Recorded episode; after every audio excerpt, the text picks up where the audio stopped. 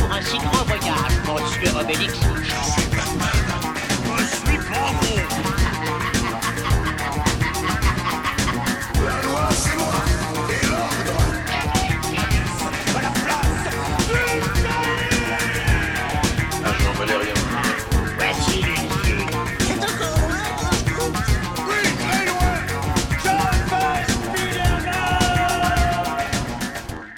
Bonjour et bienvenue à l'Atelier BD, le podcast 100% BD, comics et manga. Avec moi ce soir, Fab, Bonjour. Margot Bonjour. et Mika. Bonjour. J'ai l'impression d'être à l'école. Toujours pas d'invité avec nous dans le studio, euh, mais on fera quand même une interview, celle de Juliette Fournier et Jean-Gaël Deschards, les auteurs de la série Bakamon, publiée chez Aquileos. Euh, ça, ce sera tout à l'heure, juste après avoir fait le récap de l'actu BD du mois dernier. Allez, on démarre tout de suite. Actu L'actu BD d'octobre 2021, c'est un petit scandale qui a eu lieu en rapport avec le ministère de la Culture, euh, mais dont on a finalement euh, peu entendu parler. Tout commence en septembre lorsque le ministère de la Culture lance un appel à projet envers les auteurs et autrices. Euh, le principe, c'était d'imaginer un travail d'écriture pour des œuvres sonores ou des podcasts.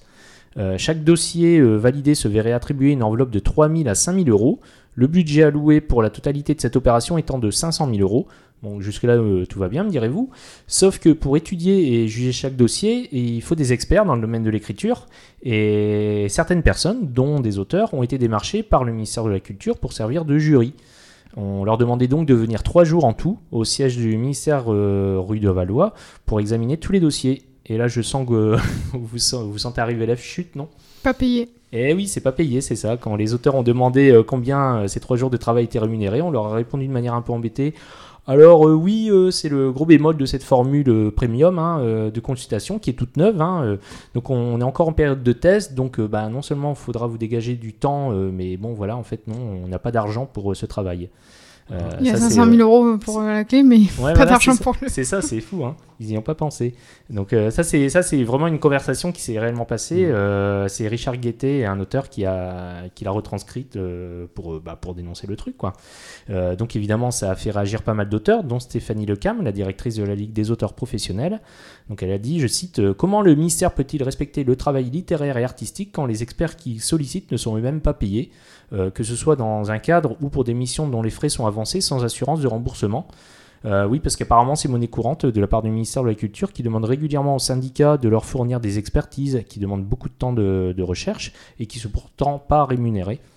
Euh, et là on se demande euh, bah, comment les auteurs peuvent être- encore espérer être défendus par un ministère si lui-même a les mêmes pratiques que d'autres organismes qui, qui les exploitent quoi finalement. Donc, Clairement. Ils ont qu'à demander à la SACEM. La SACEM, ils ont des sous et ils les donnent pour faire des albums de Johnny Hallyday, même quand Johnny Hallyday chante plus. Oui, mais le ministère de la Culture, t'as vu, ils ont quand même 500 000 euros, quoi. Donc, euh, ils auraient pu dégager un petit peu de cette somme. euh, Enfin, penser en tout cas de, dans les 500 000 euros, dans l'enveloppe qu'ils avaient, euh, ben, pour payer au moins le- les gens du jury, quoi. Mais il perd en visibilité. Oui, ouais. Ouais, c'est vrai, c'est vrai. arnaque. Je suis pas sûr que pour le coup, là, euh, l'argument de la visibilité, Non. il fonctionne.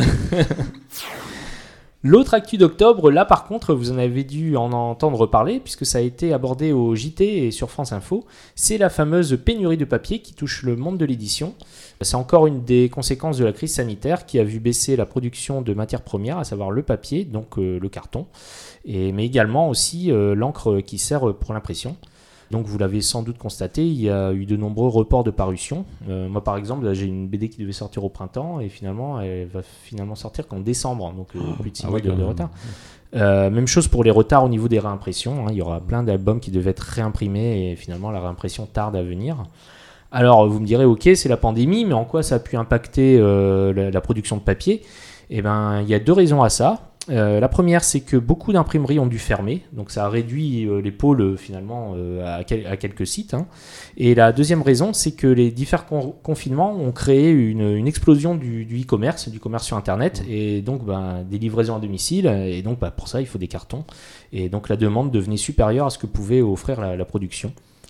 Donc là, le souci, c'est qu'on arrive en pleine période de Noël. Euh, certains éditeurs comme le Lombard ou Glénat tentent de rassurer leur lectorat en disant qu'ils ont suffisamment de stock pour passer la période. Et par contre, c'est après que ça va devenir un peu compliqué, euh, surtout qu'on ne sait pas encore quand la pénurie va s'arrêter. En plus de ça, il y a aussi le fait que euh, les... il y a beaucoup d'éditeurs, enfin du moins il y a beaucoup d'éditeurs. Moi j'ai vu passer pas mal de petits éditeurs qui impriment en Europe, dont Mhm. notamment en Italie, qui a Ouais. mis en place la Green Card, je crois, un truc comme ça. Euh, Peut-être je me trompe sur le, le terme, mais en gros, si les chauffeurs de camions ne sont pas vaccinés, ils ne peuvent pas rentrer dans le pays. Du coup, Ah. le- Ah oui, réduit le- euh, ça réduit les transports. Puis il y a eu tout un scandale aussi sur euh, une usine euh, en Italie qui employait des, alors je sais pas si c'est des immigrés ou des, des personnes sans papier ou des, Mhm. des gens comme ça précaires et euh, qui en fait se sont fait remonter. Donc euh, il y a une grosse enquête et tout et ça retarde aussi en Europe inter euh, inter Europe quoi les, les livraisons et les fabrications. euh. Eh oui. Mais surtout qu'il y a de plus en plus de BD qui sont imprimés dans les, dans les pays de l'Est. hein. Moi, je crois que ma prochaine BD, euh, jusque-là, ils imprimaient en France, mais là, euh, là ça a été imprimé dans les pays de l'Est. Donc, ça explique aussi euh, beaucoup, je pense, le retard. Ouais, tu voulais dire un truc de ça Bah, que ça va être une fin d'année bordélique au niveau des librairies. hein. Ouais. Bah, le monde sans fin, il est déjà en rupture. hein. Ah, Ah, mais avant même, presque avant même sa mise en, sa mise en place. Ah, d'accord. T'as énormément de BD comme ça, on dirait que les tirages ont été réduits, peut-être dû à la, je sais pas, à la pénurie ou je sais pas quoi, parce que mais ils sont en rupture directe. Et du coup, c'est beaucoup plus long pour être euh, réapprovisionné. Et donc, du coup, pour nous, c'est déjà plus compliqué d'être réapprovisionné. En plus de ça, il y a des gros retards au niveau des distributeurs qui, accumulent qui accusent beaucoup, beaucoup plus de commandes parce que la librairie explose. Bah, tant mieux, mais du coup, eux, ils accumulent du retard. Il y a un fournisseur, il a plus de deux semaines de retard dans le délai des, des livraisons.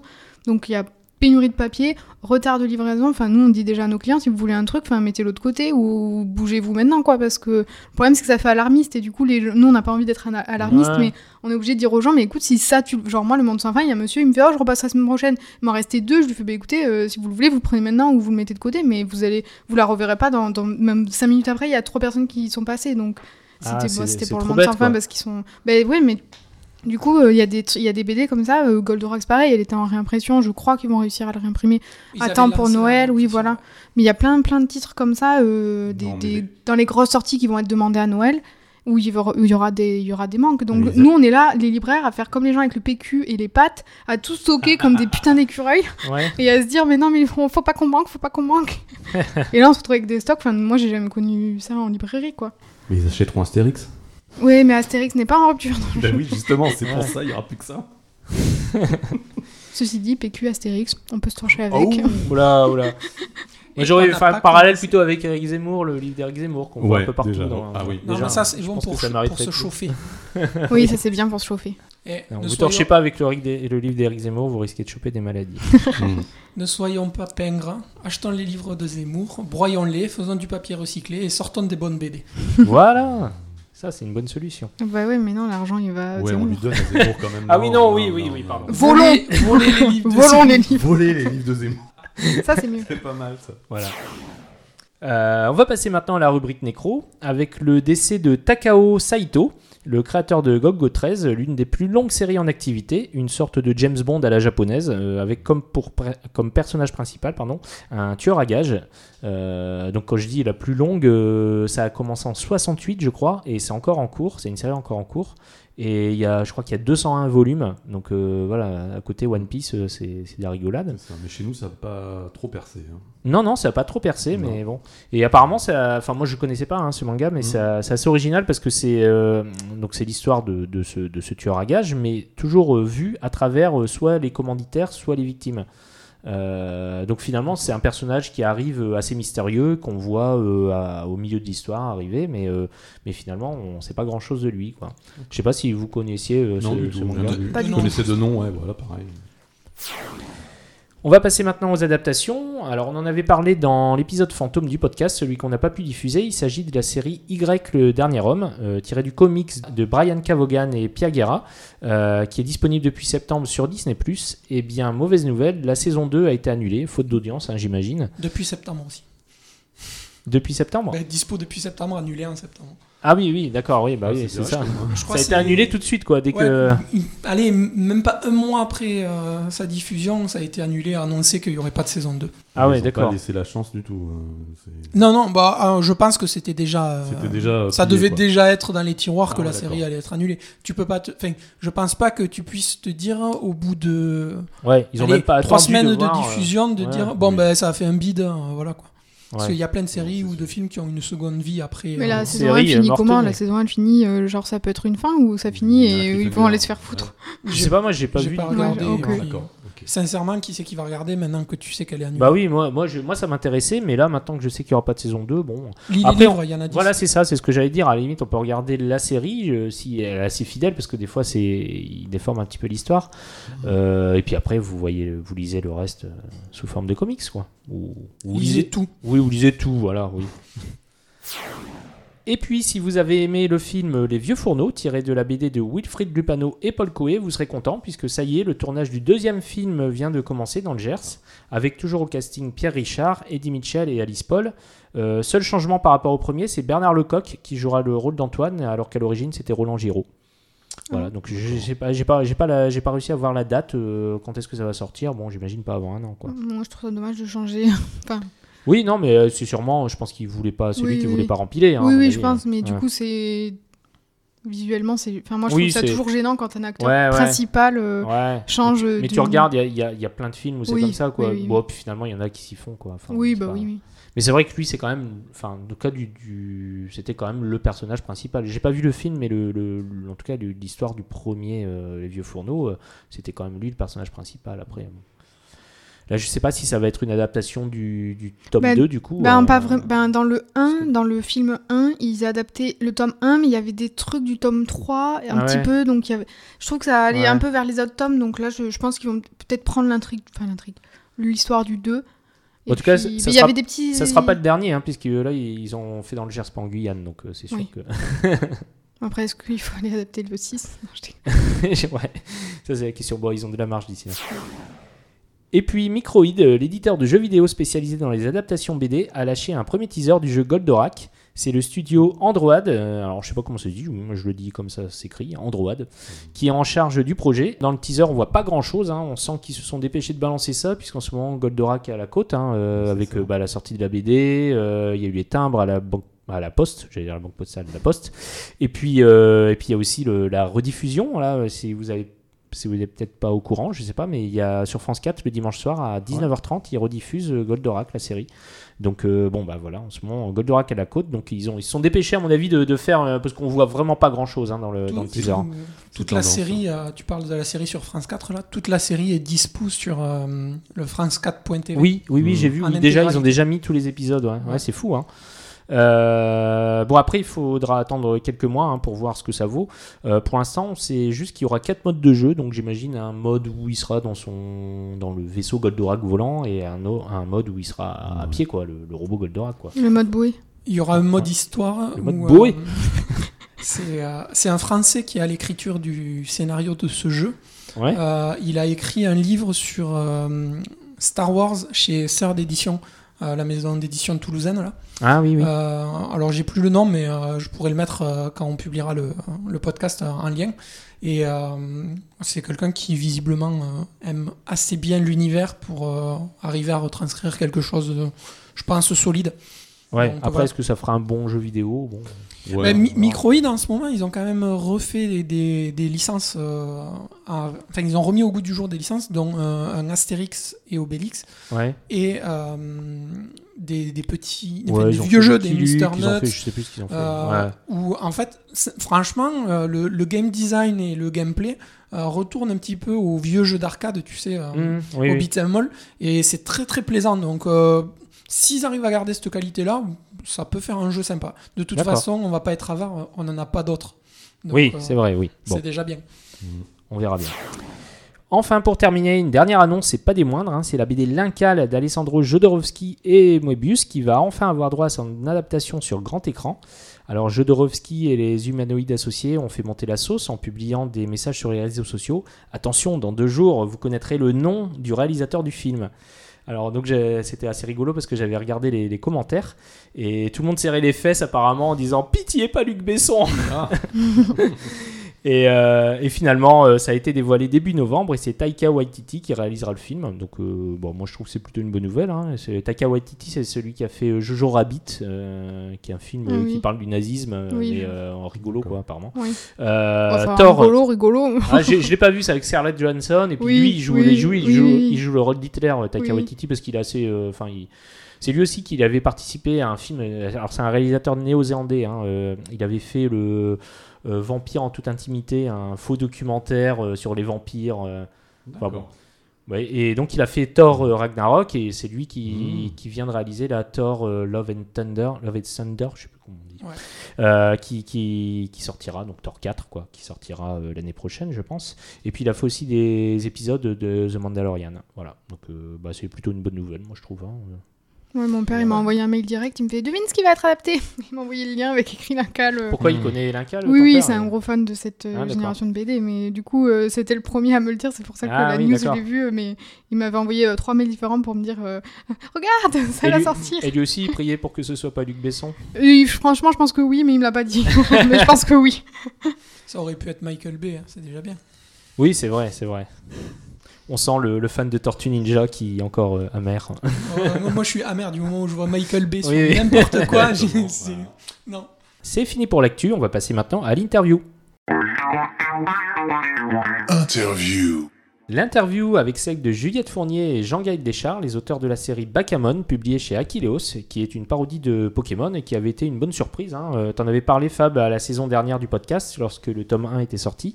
Euh, le tome 2 est disponible depuis un bon mois déjà. Euh, donc l'interview s'est faite à distance, ce qui explique que le son peut être un peu moins bon. Donc on écoute ça tout de suite. Salut euh, Juliette et salut Jean-Gaël. Salut. On va faire euh, votre interview. Alors avant de, avant de parler de votre actualité qui est le, le tome 2 de la série Bakamon, on va, euh, on va faire un petit, un, un petit récapitulatif sur votre parcours à tous les deux. Donc on va commencer par toi Juliette. Alors euh, Juliette, j'ai vu que tu étais née à Lille en 85 Ça et que tu avais fait euh, l'école pivot à Nantes. euh, Oui. C'est Bah, ça, fait- hein, non Je me suis fait à Wikipédia. Ah oui, oui, d'accord. Voilà. en 2012, euh, tu publies ton premier roman graphique qui s'appelle Morphine chez Ouais. Emmanuel Proust. Mhm. Avec, euh, enfin, tu fais le scénario, le dessin et les couleurs. Ouais. Toi, Jean-Gaël, euh, j'ai- alors j'ai vu que tu étais né en 84 à Rennes. Euh, non, à Angers. À Angers. À Angers, ah d'accord. Bah écoute, euh, c'est sur, euh, c'est sur Babelio, je crois que j'ai vu euh, que, t'étais- que c'était à Rennes. Bon bah écoute, Ah. donc t'es né à Angers et tu as fait, bah, comme Juliette, l'école pivot à Nantes. Donc j'imagine que c'est là que vous vous êtes rencontrés. Oui, tout à fait. Voilà, et donc en 2012, toi tu publies avec Juliette la BD Diosphère. Non, c'était pas en 2012, c'était en 2015, Diosphère. Ah, ah d'accord, mais il y a plein d'erreurs alors. Eh oui, oui, oui.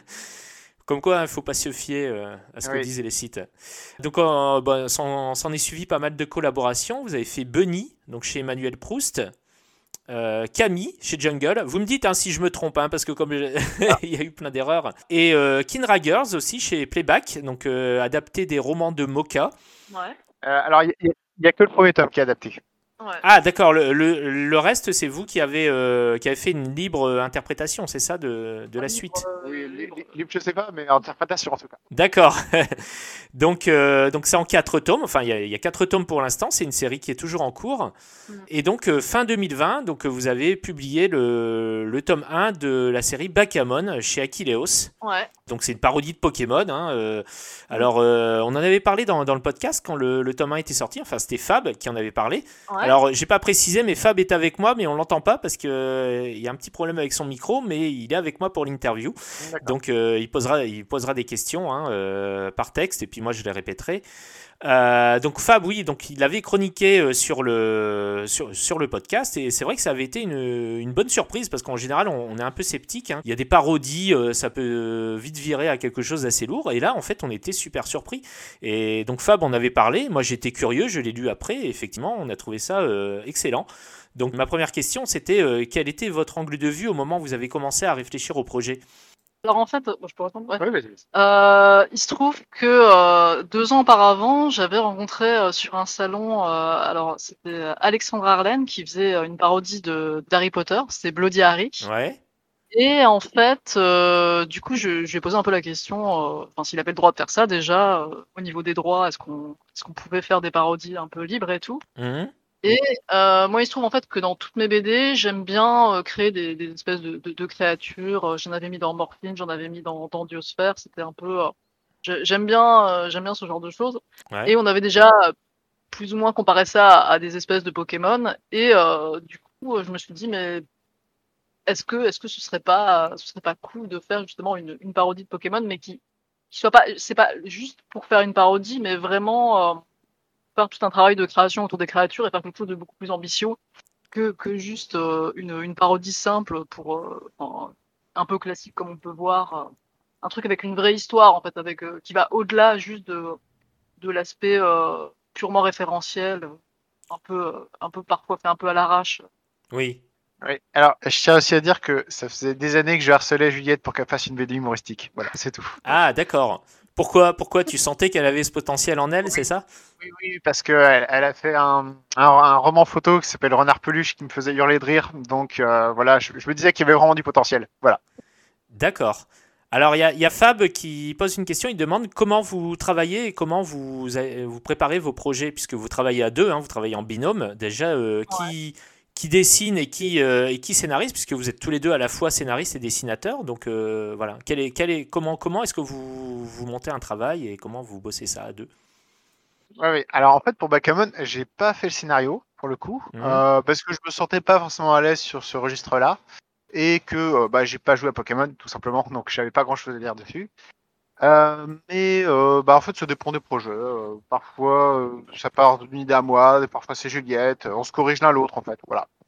Euh, oui, et après, en fait, euh, en ce qui concerne le dessin, on a réussi, vu qu'on vu qu'on a finalement euh, travaillé notre dessin ensemble depuis, depuis qu'on s'est rencontrés à l'école Pivot, on a pu vraiment trouver une espèce de méthode de travail où on peut, où on peut allier nos deux dessins, en fait. Et, et du coup, moi, je vais peut-être plus travailler les personnages et Jean-Gaël plus les décors, mais en fait, on, on, on se donne euh, à chaque étape de travail, euh, on, on se partage. euh, voilà nos, nos planches euh, ou, euh, ou l'écriture de scénario, on passe les scripts et en fait on, on, on arrive vraiment à trouver euh, quelque chose qui, qui rentre bien en, en symbiose. Enfin, Je pense, je pense qu'en fait, à chaque étape, ça, enfin, euh, on enrichit le travail de l'autre. En fait, je crois, c'est surtout ça. D'accord, d'accord. Euh, euh, Fab demande aussi sur Bakamon, on voit que vous avez la connaissance de l'univers euh, Pokémon, ne serait-ce que pour le démarrage du tome qui ressemble beaucoup au jeu. Vous avez, vous avez beaucoup joué, j'imagine, enfin on, imagine pour préparer le, la BD, vous connaissiez déjà en fait. alors moi, bah, je, suis de Pokémon depuis le début. Disons que j'ai eu, j'ai, je pense, je devais être en, oui, bah, j'ai eu, c'est- c'était en 99, je crois, le, la sortie de. Vais déjà être trop, trop âgé pour Oui, toi. Ça. bon, d'accord, peut-être, peut-être. mais, euh, mais oui, ça a été euh, pro- probablement mon, mon premier jeu vidéo, en fait, vraiment. Et, euh, et bon, Et l'atelier du royaume alors? on est obligé de, de parler certaines choses. Mais, bon, mais, euh, mais c'est vrai que c'est, bon, j'étais peut-être un peu trop âgée, mais bon, c'est par rapport à ceux qui l'ont vraiment découvert euh, jeune, mais du coup, ça a été euh, déjà à l'époque, je, je, je, je dessinais mes propres, euh, mes propres Pokémon. Bon, ils étaient pas très beaux. Hein. C'est, aussi un peu ce qui m'a incité à dessiner presque, donc euh, je- j'en suis revenu là. euh, voilà. Alors, moi, moi, comme je l'ai dit, euh, j'ai très peu joué au jeu. Donc, je suis pas un expert de Pokémon, mais D'accord. euh, je fais confiance à Juliette pour ça. Et ouais, les- et moi ce qui m'a moi, ce qui m'a fait rire, c'est l'absurdité en fait des, des, des Pokémon avec plein de, de jeux de mots. Alors euh, ça, ça parodie Pokémon, mais en même temps ça parodie aussi notre société actuelle. Vous parlez beaucoup de- du racisme hein, notamment. Enfin, c'est- c'était quelque chose que vous vous aviez, j'imagine, dès, que- dès, dès le début, ça, euh, ne pas faire juste une parodie, mais aussi parler de bah, de dénoncer des petits des Oui. petits des petites choses au niveau social. Oui, complètement. Bah, c'est c'est bien, euh, enfin, que les gens remarquent ça parce que c'est vrai qu'on veut, on veut dépasser juste, euh, oui, justement, le, ce que je disais, euh, le, le simple, la simple parodie. Oui. Et, euh, et, et, euh, et disons qu'en fait, c'est presque un prétexte de, de reprendre, on va dire, l'univers de Pokémon pour remettre aussi en lumière euh, bon, des, un peu plus des absurdités, effectivement, de, de la société, de beaucoup de choses. Et euh, je pense que c'est euh, ça, ça permet euh, ouais, une espèce de satire un petit peu, un petit peu plus, euh, peut-être plus accessible même et un peu plus. euh, euh, Enfin, ouais, je, Bah, je, je pense qu'on n'avait pas envie de s'adresser uniquement à des joueurs de Pokémon en fait. Oui. Euh, on avait envie de faire de l'humour d'une manière générale. Et après, le, la parodie, c'est la, la base en fait. C'est c'est le support sur lequel on va faire de l'humour sur plein d'autres sujets. en fait. Oui, et dis donc, en fait, même la création de Pokémon, ça, enfin, de, de, enfin, je- j'appelle ça des Pokémon, mais bon, c'est des Bakamon, ça, ça permet, euh, euh, enfin, c'est aussi une facilité parce que du coup, il y a, euh, ch- cha- chaque Bakamon a une fiche et sur cette fiche, on peut développer du lore Mhm. et ça permet d'enrichir aussi euh, la parodie. En fait, c'était, j'aimais beaucoup le principe euh, de, de, de, de, ouais, de fiches. En fait, c'était, c'était un des trucs qui me, qui, qui me permet du coup d'aller plus loin parce qu'en en, en une simple BD, euh, enfin, je sais pas, il y a, une cinquantaine de pages. On peut pas non plus raconter énormément de choses et du coup, euh, il y a beaucoup de choses qui passent aussi euh, juste par le design et par euh, les fiches des, des. Ouais, c'est vrai que les fiches c'était une, bonne idée. hein, et alors, il y a Fab qui, pose la question c'est c'est du 100% numérique, c'est-à-dire que vous faites tout numériquement ou vous travaillez chacun vos planches et vous modifiez ensemble la même planche? Comment ça se passe en fait? Non, en fait, euh, la partie noir et blanc est fait en traditionnel, donc c'est du crayon. Ah, d'accord, c'est du crayon, ok. Ouais, comme ça, ça nous permet de bosser euh, chacun dessus, en fait, tout simplement. On se passe, euh, le- on se passe les planches et après, euh, on scanne tout ça et euh, toute la partie euh, numérique, c'est pareil, on se la partage. euh, on travaille, euh, voilà. Euh, toi, tu vas plutôt poser les aplats. Les Ouais, c'est ça. Je vais plutôt travailler les couleurs. euh, c'est- Enfin, je vais, on, on se répartit vraiment les, les tâches à chaque. à chaque Je, je fais les trucs les plus chiants. D'accord. C'est ça. D'accord, vous, vous reprenez pas le dessin euh, numériquement en fait. Le dessin, ça reste du, du crayon et ensuite c'est la couleur que vous travaillez en numérique. Euh, oui, après, ça, m'arrive de, de, de, de recliner euh, par-dessus pour. euh, Bon, il y a des retouches, quoi. Ouais, il y a, y, y pas mal de retouches en fait. Il y a quand même un gros travail euh, à l'ordinateur. Oui, bah oui. après, Ne serait-ce qu'au niveau des fiches, euh, justement, euh, j'imagine qu'il y a un gros travail à l'ordinateur là à ce niveau-là. Oui, ah, c'est pas c'est pas le truc qui me prend le plus de temps, à part pour l'écriture où des fois il faut trouver des idées. euh, des fois j'ai j'ai fait les designs mais je sais pas quoi dire sur sur certaines créatures. Il faut faut un peu improviser.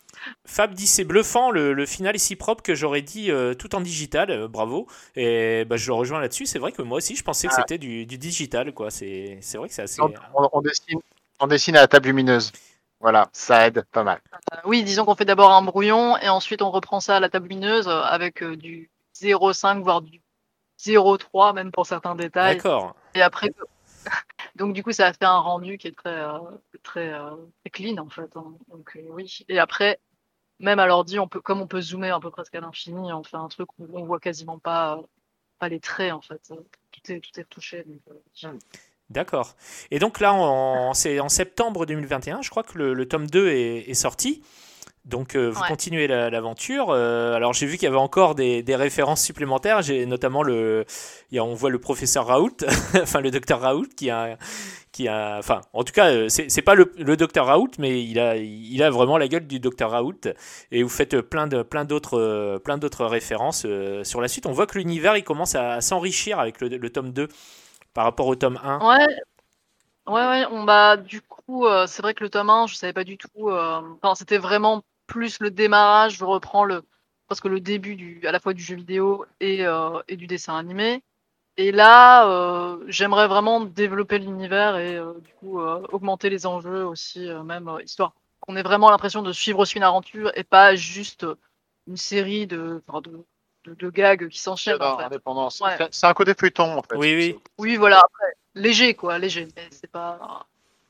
Mais euh, bah, là, on a eu d'ailleurs la, enfin, la validation or- à l'o- ora- à l'oral de- du tome 3, donc euh, normalement, ça, ça, devrait, ça devrait continuer, hein, je, je pense, enfin, j'espère. D'accord. Ouais, bah. Il y, a- il y a combien de Ouais. tomes prévus euh, pour l'instant? Est-ce que c'est c'est pas décidé, c'est pas défini ou vous continuez tant que vous pouvez ou c'est il y, aura une, une fin euh, qui, est, qui est prévue, un nombre de tomes euh, arrêté Euh, on veut continuer aussi longtemps que le dessin animé Pokémon continue. Donc pendant au moins 20 ans alors. C'est ça. Non, peut-être pas. Euh, quand on aura plus d'idées, euh, je pense. Bah, ou alors, euh, non, c'est pas, c'est pas du tout défini. C'est vrai que là, même, euh, j'attends, on attendait les retours euh, de, de l'éditeur euh, sur les ventes. donc euh, là, il est partant pour continuer. Euh. Euh, moi, c'est vrai que j'aimerais, en tout cas, continuer jusqu'à ce que je puisse trouver une espèce de conclusion peut-être euh, satisfaisante, que ça, que la série euh, ne s'interrompt pas avant euh, pour laisser euh, tout le monde sur sa fin, parce qu'on a déjà eu euh, par exemple, pour la, notre série Camille, elle s'était interrompue au moment où euh, on voulait vraiment développer l'univers et ça nous a beaucoup euh, frustrés. Oui, oui, oui, oui. Ouais. D'accord. On, on aimerait, on aimerait en tout cas pouvoir continuer jusqu'à ce qu'on puisse, euh, enfin, qu'on se dise là vraiment, on a fait le tour, on a vraiment euh, tout exploité. On veut pas non plus, euh, ça dure trop longtemps si on n'a plus du tout d'idée, mais pour l'instant, on en a quand même pas mal. Oui. au moins pour euh, au moins euh, au moins pour euh, ouais deux trois tomes là encore. Euh, après on, on verra. On peut toujours rebondir et trouver de, de, de, de nouveaux euh, de nouveaux angles de vue. Et euh, voilà bah si ça si ça si ça marche il n'y a pas de raison en tout cas de notre côté euh, qu'on arrête quoi. Ouais. voilà Parce que c'est trop marrant à faire en fait. oui bon après il faut trouver des, des nouvelles idées de créatures Euh, des fois on se sent un peu bloqué genre euh, pff, là on a déjà mais mais on en trouve Bah, toujours alors, Moi, moi, juste pour la petite histoire, euh, je n'ai euh, je n'ai ré- je n'ai inventé qu'un seul backgammon. Juliette a, a fait tout le reste. Donc euh, je me repose sur elle. Donc euh, pour moi, c'est D'accord. c'est- voilà, c'est plus confortable de, de me dire qu'on va continuer pendant 25 ans. non D'accord. Et euh, alors oui, puis surtout qu'en parallèle, vous, euh, vous travaillez sur la, la série King Girls qui n'est pas terminée. Alors c'est rigolo parce que en fait, j'ai moi je lis King Girls à ma fille et euh, j'ai vu dans le tome 4, vous avez fait une référence à, à Bakamon justement puisque les, les, les personnages vont dans une boutique à Tokyo et il y a plein de, de Bakamon et donc ça m'avait fait rire de, de voir ça quoi. Ouais, bah, c'est- une sorte de parodie de, de, de, euh, du coup de, de Pokémon Center. Donc, euh, bah, en fait, dans Kinra Girl, c'est vrai qu'on aime bien. euh, bon, on n'est pas, on n'est pas extrêmement libre sur, sur ce qu'on doit faire parce qu'il y a toute une équipe qui doit valider Oui. l'auteur original, la directrice de collection. Enfin, c'est vrai qu'il y a énormément de, de contraintes par rapport à ça, mais du coup, on s'amuse quand même à, mettre des- à mettre des caméos de nos BD dedans. Euh, et, euh, et du coup, ça Euh, amusant, Il y, il y en a d'autres dans les autres tomes. Oui, mais bon, après, il faut. Ah d'accord, je ne les ai pas vus, j'ai vu que dans le 4. Bon, je regarderai. mais- Celle-là est très, très voyante, effectivement. Ouais. Euh, dans, Ah bah le, oui. dans le tome 3, euh, dans la, euh, le- la fête d'Halloween, il y a pas mal. Ah d'accord, bah, je, Ouais. je regarderai en détail. C'est pas forcément des caméos que de, que de nos BD, mais un peu, un peu de tout, voilà, c'est ça. C'est amusant. D'ailleurs, on le fait d'ailleurs même dans, même dans Backgammon. euh, Il y, a, oui, bah, il y, a, y a effectivement Didier, quoi. Euh, et euh, il y a pas mal d'ailleurs de, de youtubeurs euh, aussi euh, dans cette scène-là. Oui, sont- j'ai vu, il y a le joueur du grenier, il y a... Enfin, dans, dans la- dans l'assemblée de dans l'assemblée de scientifiques, on voit le joueur du grenier. Qu'est-ce qu'il y a encore Il y a, ah, je sais plus. J'en ai repéré certains. Bon, après il y a, il y a Doc Brown. Il y a, oui, on voit, on voit des scientifiques un peu connus, quoi. Et euh, d'ailleurs, en caméo, on, on met toujours aussi notre, notre, notre chienne. Dans chacune de nos BD. Voilà. Ah, BD, d'accord. Le petit chien papillon, et elle a sa version aussi en, en, en backgammon, où c'est un, un, un chien cube en fait. euh, voilà. C'est Papy Cube. Ah, d'accord. le, c'est- le plus mignon. Et euh, donc là, alors, vous, vous, vous faites quoi? Un tome par an? Vous allez faire un tome par an de Bakamon et un tome par an de Kinra Girls? Euh, Ça se passe comme ça? Votre rythme? Euh, ouais. Euh, non, euh, Girls, on en fait un petit peu plus. Ouais. Fait, euh, ouais, je dirais. Bah, disons que Kinra Girls, on fait pas trop la couleur là. On a, on a réussi. à- Enfin, c'est c'est une autre personne qui, qui gère la couleur, même si on fait quelques retouches après. Mais euh, du coup, ça nous prend moins de temps en fait. Ouais. C'est c'est- vu qu'on fait que, que du crayon et c'est euh, après le, le tome sur le Japon était un peu plus long parce qu'il y avait pas mal de docs à faire. Oui. Mais euh, c'est généralement des tomes qui nous prennent un peu moins de temps parce qu'il n'y a pas, il y a pas de travail, euh, il y a pas autant de tra- travail de création. En fait, c'est- déjà tout, surtout le quand ça se passe, au- voilà, au- au- à l'académie, au château. euh, bon, c'est, on a déjà, on a déjà la base, donc c'est plus rapide. Ouais, c'est ça. D'accord. Là, j'imagine que pour le Kindred Girl, c'est pareil. C'est la, la série, il n'y a pas un nombre de tomes arrêté. Vous continuez euh, tant que tant que ça se passe bien. Bah, c'est l'éditeur. Qu'est-ce qu'on en est marre Oui. Euh, ouais. Après, après c'est, c'est l'éditeur aussi, euh, les éditions Playback qui, qui nous font des retours et puis euh, qui voient, euh, qui voient au niveau des ventes si ça suit ou pas. euh, là, Il y a un tome 5 de prévu en tout cas. Oui, là, là, on est sur le tome 5, euh, donc euh, il a été validé. Après, on sait pas du tout. Ça, ça va, ce sera, ça dépendra, euh, ça dépendra surtout de, de, de l'éditeur. hein. Ouais. Voilà. Après, C'est vrai que c'est pas le projet qui nous tient le plus à cœur, étant donné qu'on n'est pas, on n'est pas auteur complet dessus. Oui. Alors, Enfin- c'est que c'est pas, Oui, vous- on n'a pas une marge de liberté qui est énorme. ouais, voilà. D'accord, oui, vous avez que- quelqu'un qui valide, qui doit. euh, voilà. Ouais. D'accord. Et Fab pose la question euh, ça permet d'alterner entre les deux séries, histoire de couper, ça aide pour la création? Est-ce que, est que ça vous fait du bien de ne pas être sur une seule série euh, complètement? Est-ce que vous aimez bien justement être sur deux séries à la fois?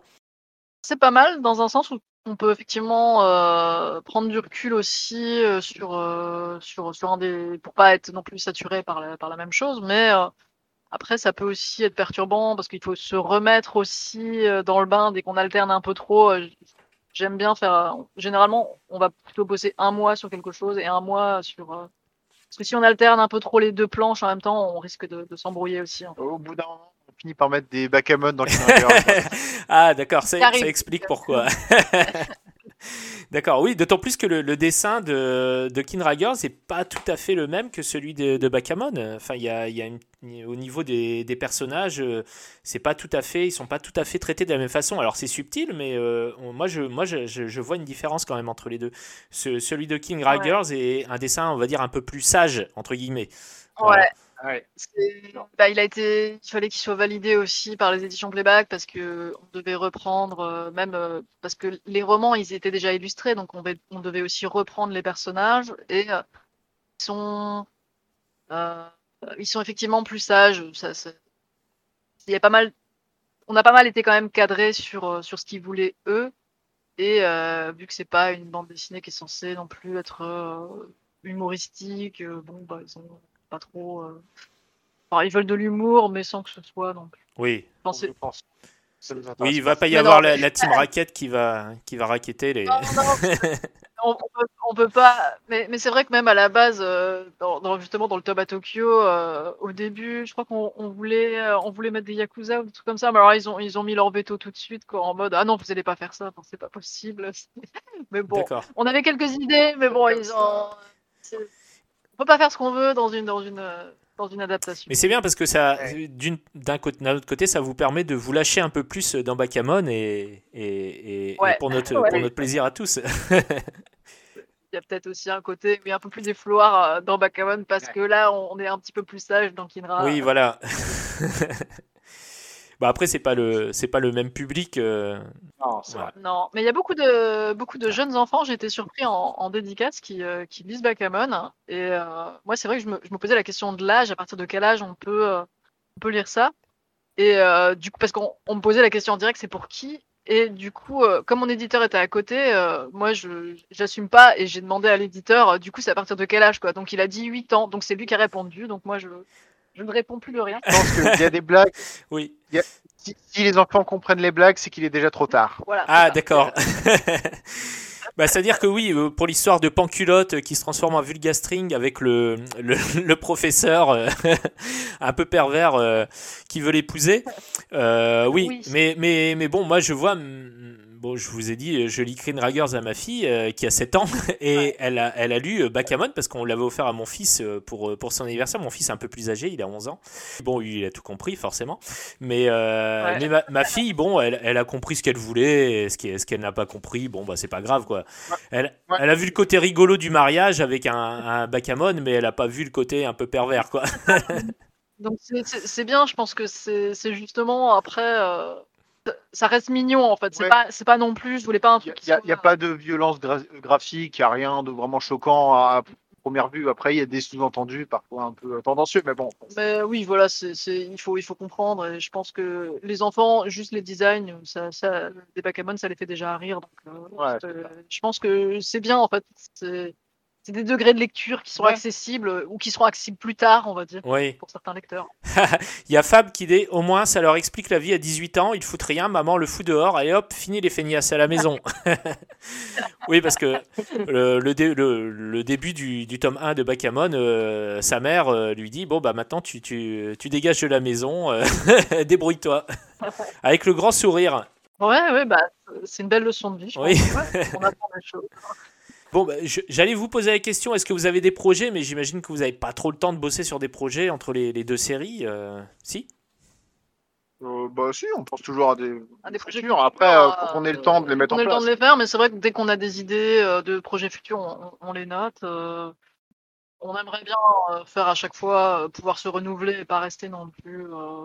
Chacun, chacun de nos projets en fait est très différent l'un de l'autre. Euh, on n'a pas envie de rester uniquement sur un seul registre. C'est ça, oui. euh, si on peut à chaque fois euh, trouver. Là, c'est vrai que Bakamon, c'était notre première euh, BD humoristique.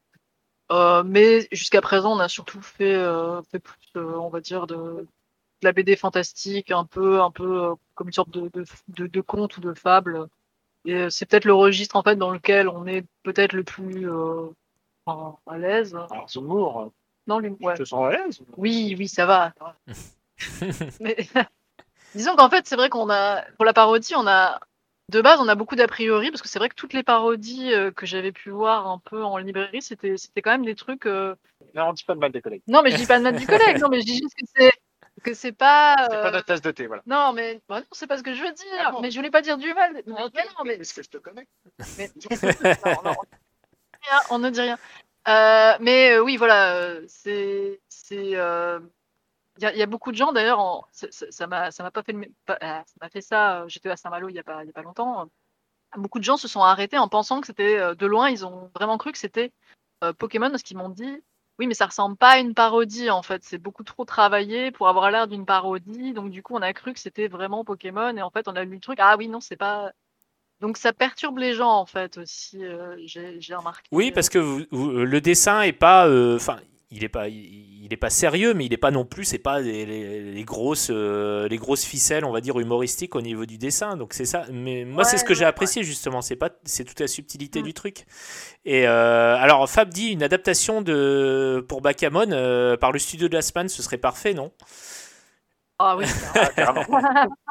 D'accord. Et alors moi, il y, a il y a une dernière chose que je voulais vous poser euh, comme question. C'était, euh, j'étais étonné de voir le, le format de la BD qui était euh, un format franco-belge, alors que ben on aurait plus vu naturellement forcément un, un manga. Pourquoi, pourquoi ce choix? Pourquoi le, le choix du, format cartonné couleur? Euh, alors en fait, on a discuté avec avec l'éditeur. euh, de base, je crois qu'il était, il hésitait en fait. Euh, mais je pense que le format franco-belge est un peu plus, euh, va plus euh, attirer aussi un public, euh, enfin peut-être plus jeune Oui. aussi. Je pense qu'il voulait, il voulait. Et puis, dis donc, si on perdait le côté couleur aussi des des ce serait peut-être un petit peu plus. euh, Mais c'est vrai que euh, de base, euh, on y avait réfléchi aussi à, à faire ça en format Mhm. manga, mais c'était pas non plus fermer totalement. Euh, Après, on sait pas, euh, on peut jamais savoir quel est le meilleur choix en fait. euh,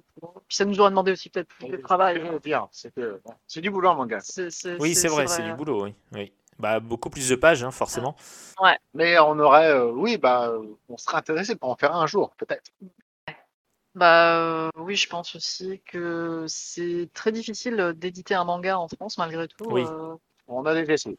Ouais, on a déjà essayé et euh, il y a moins d'éditeurs déjà qui acceptent euh, les projets en format Oui. manga. Et c'est euh, c'est aussi noyé dans la masse, on va dire. Il y a énormément de quand même. Je vois que le public manga, il est quand même assez puriste et il va surtout choisir du manga japonais et moins du manga français. Donc c'est c'est compliqué encore, je pense. Mais on donne pas l'idée, hein, pourquoi pas. Oui, pourquoi pas un jour, on, on verra. Ça dépend aussi. euh. Parce que, bon, euh, c'est un format qu'on aime beaucoup aussi, donc euh, il, Oui, permet, vrai. il permet de faire pas mal de choses au niveau narratif. Donc, euh, bon. Ouais. C'est assez Oui, séduisant. euh, Mais c'est vrai qu'on travaille aussi beaucoup la couleur, donc euh, ça, ça enlèverait aussi des choses. Mais ouais. Moi, ça me va parce que je trouve ça trop long la couleur à faire. Et oui, comme dit Fab, euh, il faut trouver le public face à la masse. euh, ce qui s'est passé avec euh, Surya et Taï, fille, fille de la Lune, euh, euh, malgré le, le- la fanbase, il n'y a pas eu suffisamment de public. C'est vrai que y a, malgré tout, il y a quand même quelques exemples, hein, en- comme par exemple ce qu'a fait Tony Valente avec Radiant. Ouais. voilà, il y a quelques mangas qui ont réussi quand même à, à percer et à fonctionner. Donc, mais bon, c'est c'est vrai qu'ils se comptent sur les doigts de la main. hein, les... Et après, et après, il faut aussi que le que l'éditeur soutienne le projet jusqu'à ce que ça fonctionne, parce qu'il y a des fois des débuts de manga où c'est pas, euh, enfin, c'est pas des ventes énormes, mais au fur et à mesure, ça va se cumuler. Et euh, je pense qu'il faut vraiment que l'éditeur aussi euh, derrière, euh, il y croit en fait. Et parce que nous, on a on a déjà eu, euh, enfin, c'était pas pour un manga, mais notre série juste avant, le notre édite, enfin, l'éditeur n'y croyait pas, alors que les ventes n'étaient pas si mauvaises, ça aurait pu de... elles étaient même plutôt bonnes, mais euh, il, voulait, il, a, il, a, il, a, il a arrêté la série avant même que ça, ça, puisse, ça puisse devenir euh, vraiment intéressant en fait. Donc, Oui, euh, oui, oui. ça dépend, ça dépend du soutien pas mal de l'éditeur. D'accord. Oui, oui. Puis après, euh, enfin, vous, vous avez, euh, enfin, comme dit Fab, attends, oui. Après, il n'y a pas le même rythme de travail. Radiant, c'est un tome par an. Là où un manga japonais, c'est deux voire trois tomes, ça tombe plus facilement dans l'oubli. C'est vrai que le, ouais, c'est effectivement, il faut Non, tenir euh, le rythme. Hein, c'est pas, c'est pas évident. Ouais. Euh, bah, après, nous, on est deux, donc euh, on pourra en faire plus d'un par an, mais bon. Euh, tu- tu- Bah, après, on est un peu. euh, c'est, ouais, il faudrait vraiment. Disons que les, les mangakas ont des, euh, des horaires de travail qui ne sont pas vraiment habituels euh, par chez nous. Voilà. Je pense aussi. Ça, ça dépend. En fait, ça dépend de beaucoup de choses. Il, ça dépend. Il faudrait vraiment revoir aussi notre méthode de travail pour, pour, pour adapter ça à un On rythme. pourra en faire deux par an. Oui. Arrête, je vais dire n'importe quoi. Euh, mais euh, oui, en fait, c'est- surtout une question aussi presque de, de rentabilité, euh, même euh, par rapport au, au contrat qu'on peut avoir. Euh, on a déjà eu des propositions pour des pour des tomes où il y avait beaucoup de pages et c'était pas rentable à la page. en fait. C'est aussi ça qu'il faut voir, c'est que les éditeurs sont pas prêts non plus à investir tant que ça parce que ça, ça- ça dépend vraiment vraiment du projet. Alors, comme dit Fab, faut prendre des stagiaires, euh, pardon, non, des assistants, comme ils disent. Mais euh, Alors oui, le problème c'est Et que. voilà, faut c'est ça, c'est ça, bah oui, c'est ça. faut attendre, faut attendre que le que le, la série ait du succès euh, pour pouvoir avoir assez pour euh, les payer quoi. Donc ça c'est c'est un c'est un peu le problème, c'est un peu le nœud du problème. Euh, oui, en plus vous au niveau du vous avez vous avez pas eu trop eu de chance puisque le, le tome 1 est sorti comme je le disais en septembre 2020, c'est ça? Non, ça c'est peut-être d'ailleurs aussi ressenti sur les ventes. On n'a pas encore. oui, euh, oui, supportable. enfin, oui, oui, oui. Il y a eu, il y a eu tous les Euh, confinements, il y a eu l'absence de. Enfin, vous pouviez pas faire trop de promos, j'imagine. Euh, ça, ça, ça a dû quand même impacter, non? Euh, ça, a dû, ça a dû être un souci, ça, pour, euh, pour vous, pour, quand on démarre une série, euh, de pas pouvoir en faire la promo, euh, c'est compliqué. On, on avait, on avait peur de pas pouvoir faire de tome 3, je t'avoue. D'accord. C'est- Le tome 2 avait été validé avant même la sortie du tome 1 parce que c'est vrai qu'ils y croyaient. Euh, là, pour le coup, on avait eu pas mal de soutien parce qu'ils ouais, ils étaient, euh, ils étaient vraiment. euh, ils l'ont tiré à 15 000 d'ailleurs. je sais pas, enfin, ça me semblait beaucoup. euh, et c'est vrai qu'avec le confinement, je crois qu'ils ils ont été un peu, euh, un peu pris de court euh, en disant mince, Le deuxième tome a relancé le premier, donc je pense qu'il s'y retrouve au final. ouais, ça, ça, ça devrait aller, je pense. En tout cas, on a eu la validation pour le tome 3. Voilà. On verra, on verra comment. Euh, donc, euh, bah, on va terminer par la question rituelle, euh, c'est-à-dire l'anecdote. Alors, je vous avais demandé de réfléchir à est-ce que vous avez une anecdote euh, à nous raconter en tant qu'auteur Bon, j'imagine que là, depuis quelques années, euh, vous avez, euh, enfin, vous avez quand même de l'expérience. Euh, est-ce qu'il vous est arrivé des petites choses euh, notables euh, que vous aimeriez nous raconter? Et Juliette avait une anecdote, mais elle l'a grillée au début de l'interview. Donc, euh, du coup, on, on, donc, du coup, on en a plus. Non, mais tu peux trouver autre chose. Je, je vais trouver autre chose. Bah, autre chose, autre. Non, oui, parce que on parlait justement des, des, des caméos qu'on met, qu'on met dans nos BD. Et euh, voilà, que le jeu, c'était un peu pour les gens de trouver euh, Retrouver le chien papillon. le chien Voilà. papillon, voilà, qui, qui est dans chacune de nos BD. Ah, d'accord. Ouais, donc euh, voilà, qui, qui est euh, dans Backgammon sous forme de, de papicube. Et puis là, bah, dans les autres et BD. pour le reste, on ne révélera rien, même sous la. Non, mais disons qu'après, on a, on a des anecdotes, c'est sûr. euh, c'est, euh, mais, mais après, c'est des fois un peu cringe, donc euh, c'est, pas toujours très. Oui, euh, oui, oui, oui. Il y, y a des anecdotes. Des fois, on peut pas trop les raconter. Non, non, mais globalement, ah, je sais pas, bah, il y, a- il y a pas mal de petites anecdotes mignonnes, euh, genre euh, j'ai déjà eu euh, en, en dédicace euh, une, une, une jeune femme qui était venue parce qu'elle avait le même nom que moi, même nom que moi en fait, c'est Juliette Fournier, donc j'ai dû dédicacer une BD pour Juliette ah oui, Fournier. ça, c'est- oui, ça doit faire bizarre, j'imagine.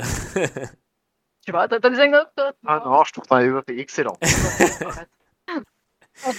Bon, bah très bien. Bah écoutez, bah, on va arrêter là l'interview. Bah, merci euh, de nous avoir accordé du temps. Donc, on rappelle votre nouveauté. Donc, euh, le tome 2 de la série Bakamon, c'est paru chez Akileos. Et on attend avec impatience le tome 3. Et puis aussi la série Kinra Girls. Donc là, c'est publié chez Playback. Donc, euh, le tome 4, c'est le dernier en date, hein, le tome 4, il me semble. hein, euh, Enquête à Tokyo.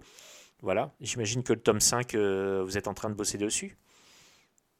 Ouais. Ouais, il va être trop bien. D'accord. oui.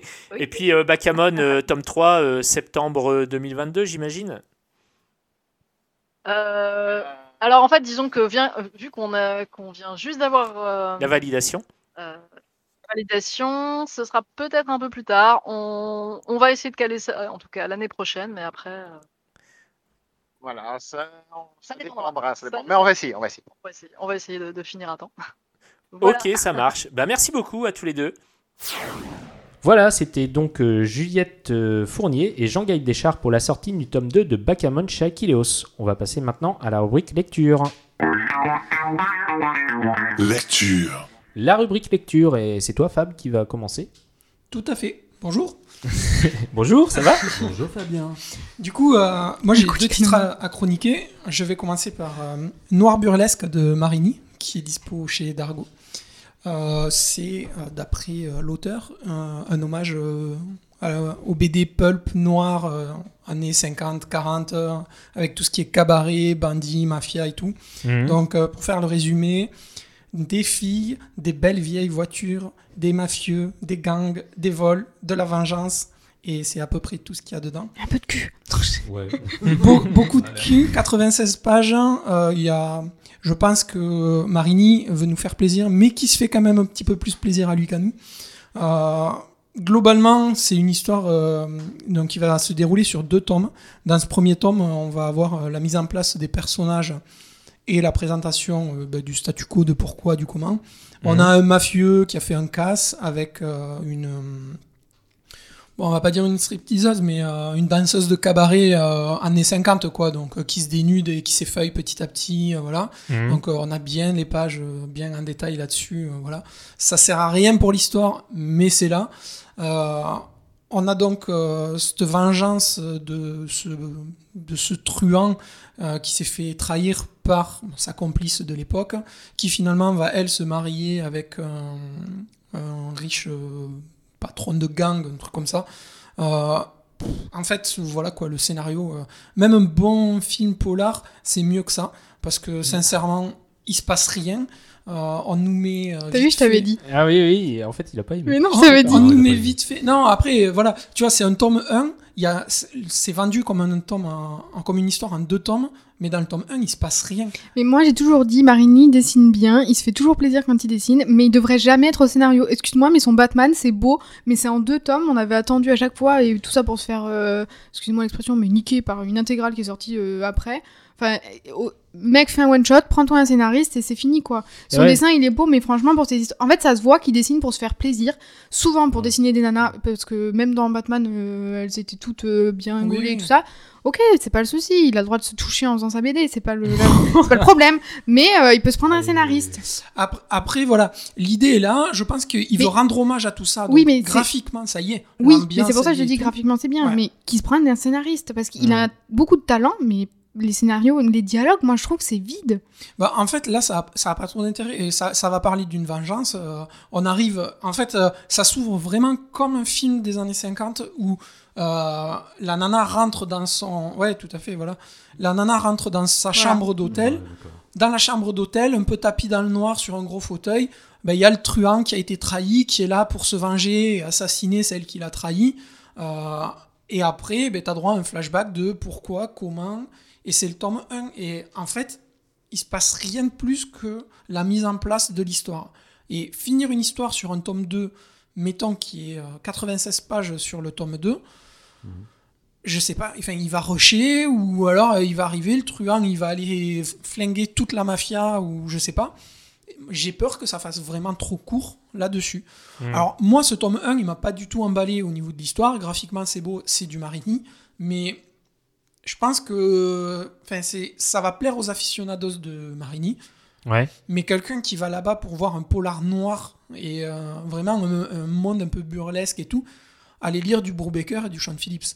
Parce que franchement, Rex t'envoie ses amitiés. Et moi les miennes. Pour le dire. Ouais. Non mais tu vois, c'est ça. Enfin, moi, Ouais, ouais, c'est dommage, hein. Je, je remarque quand même qu'il n'y a pas beaucoup de bandeaux. Euh, donc euh, ça sous-entend que c'est un, un- un petit format, non?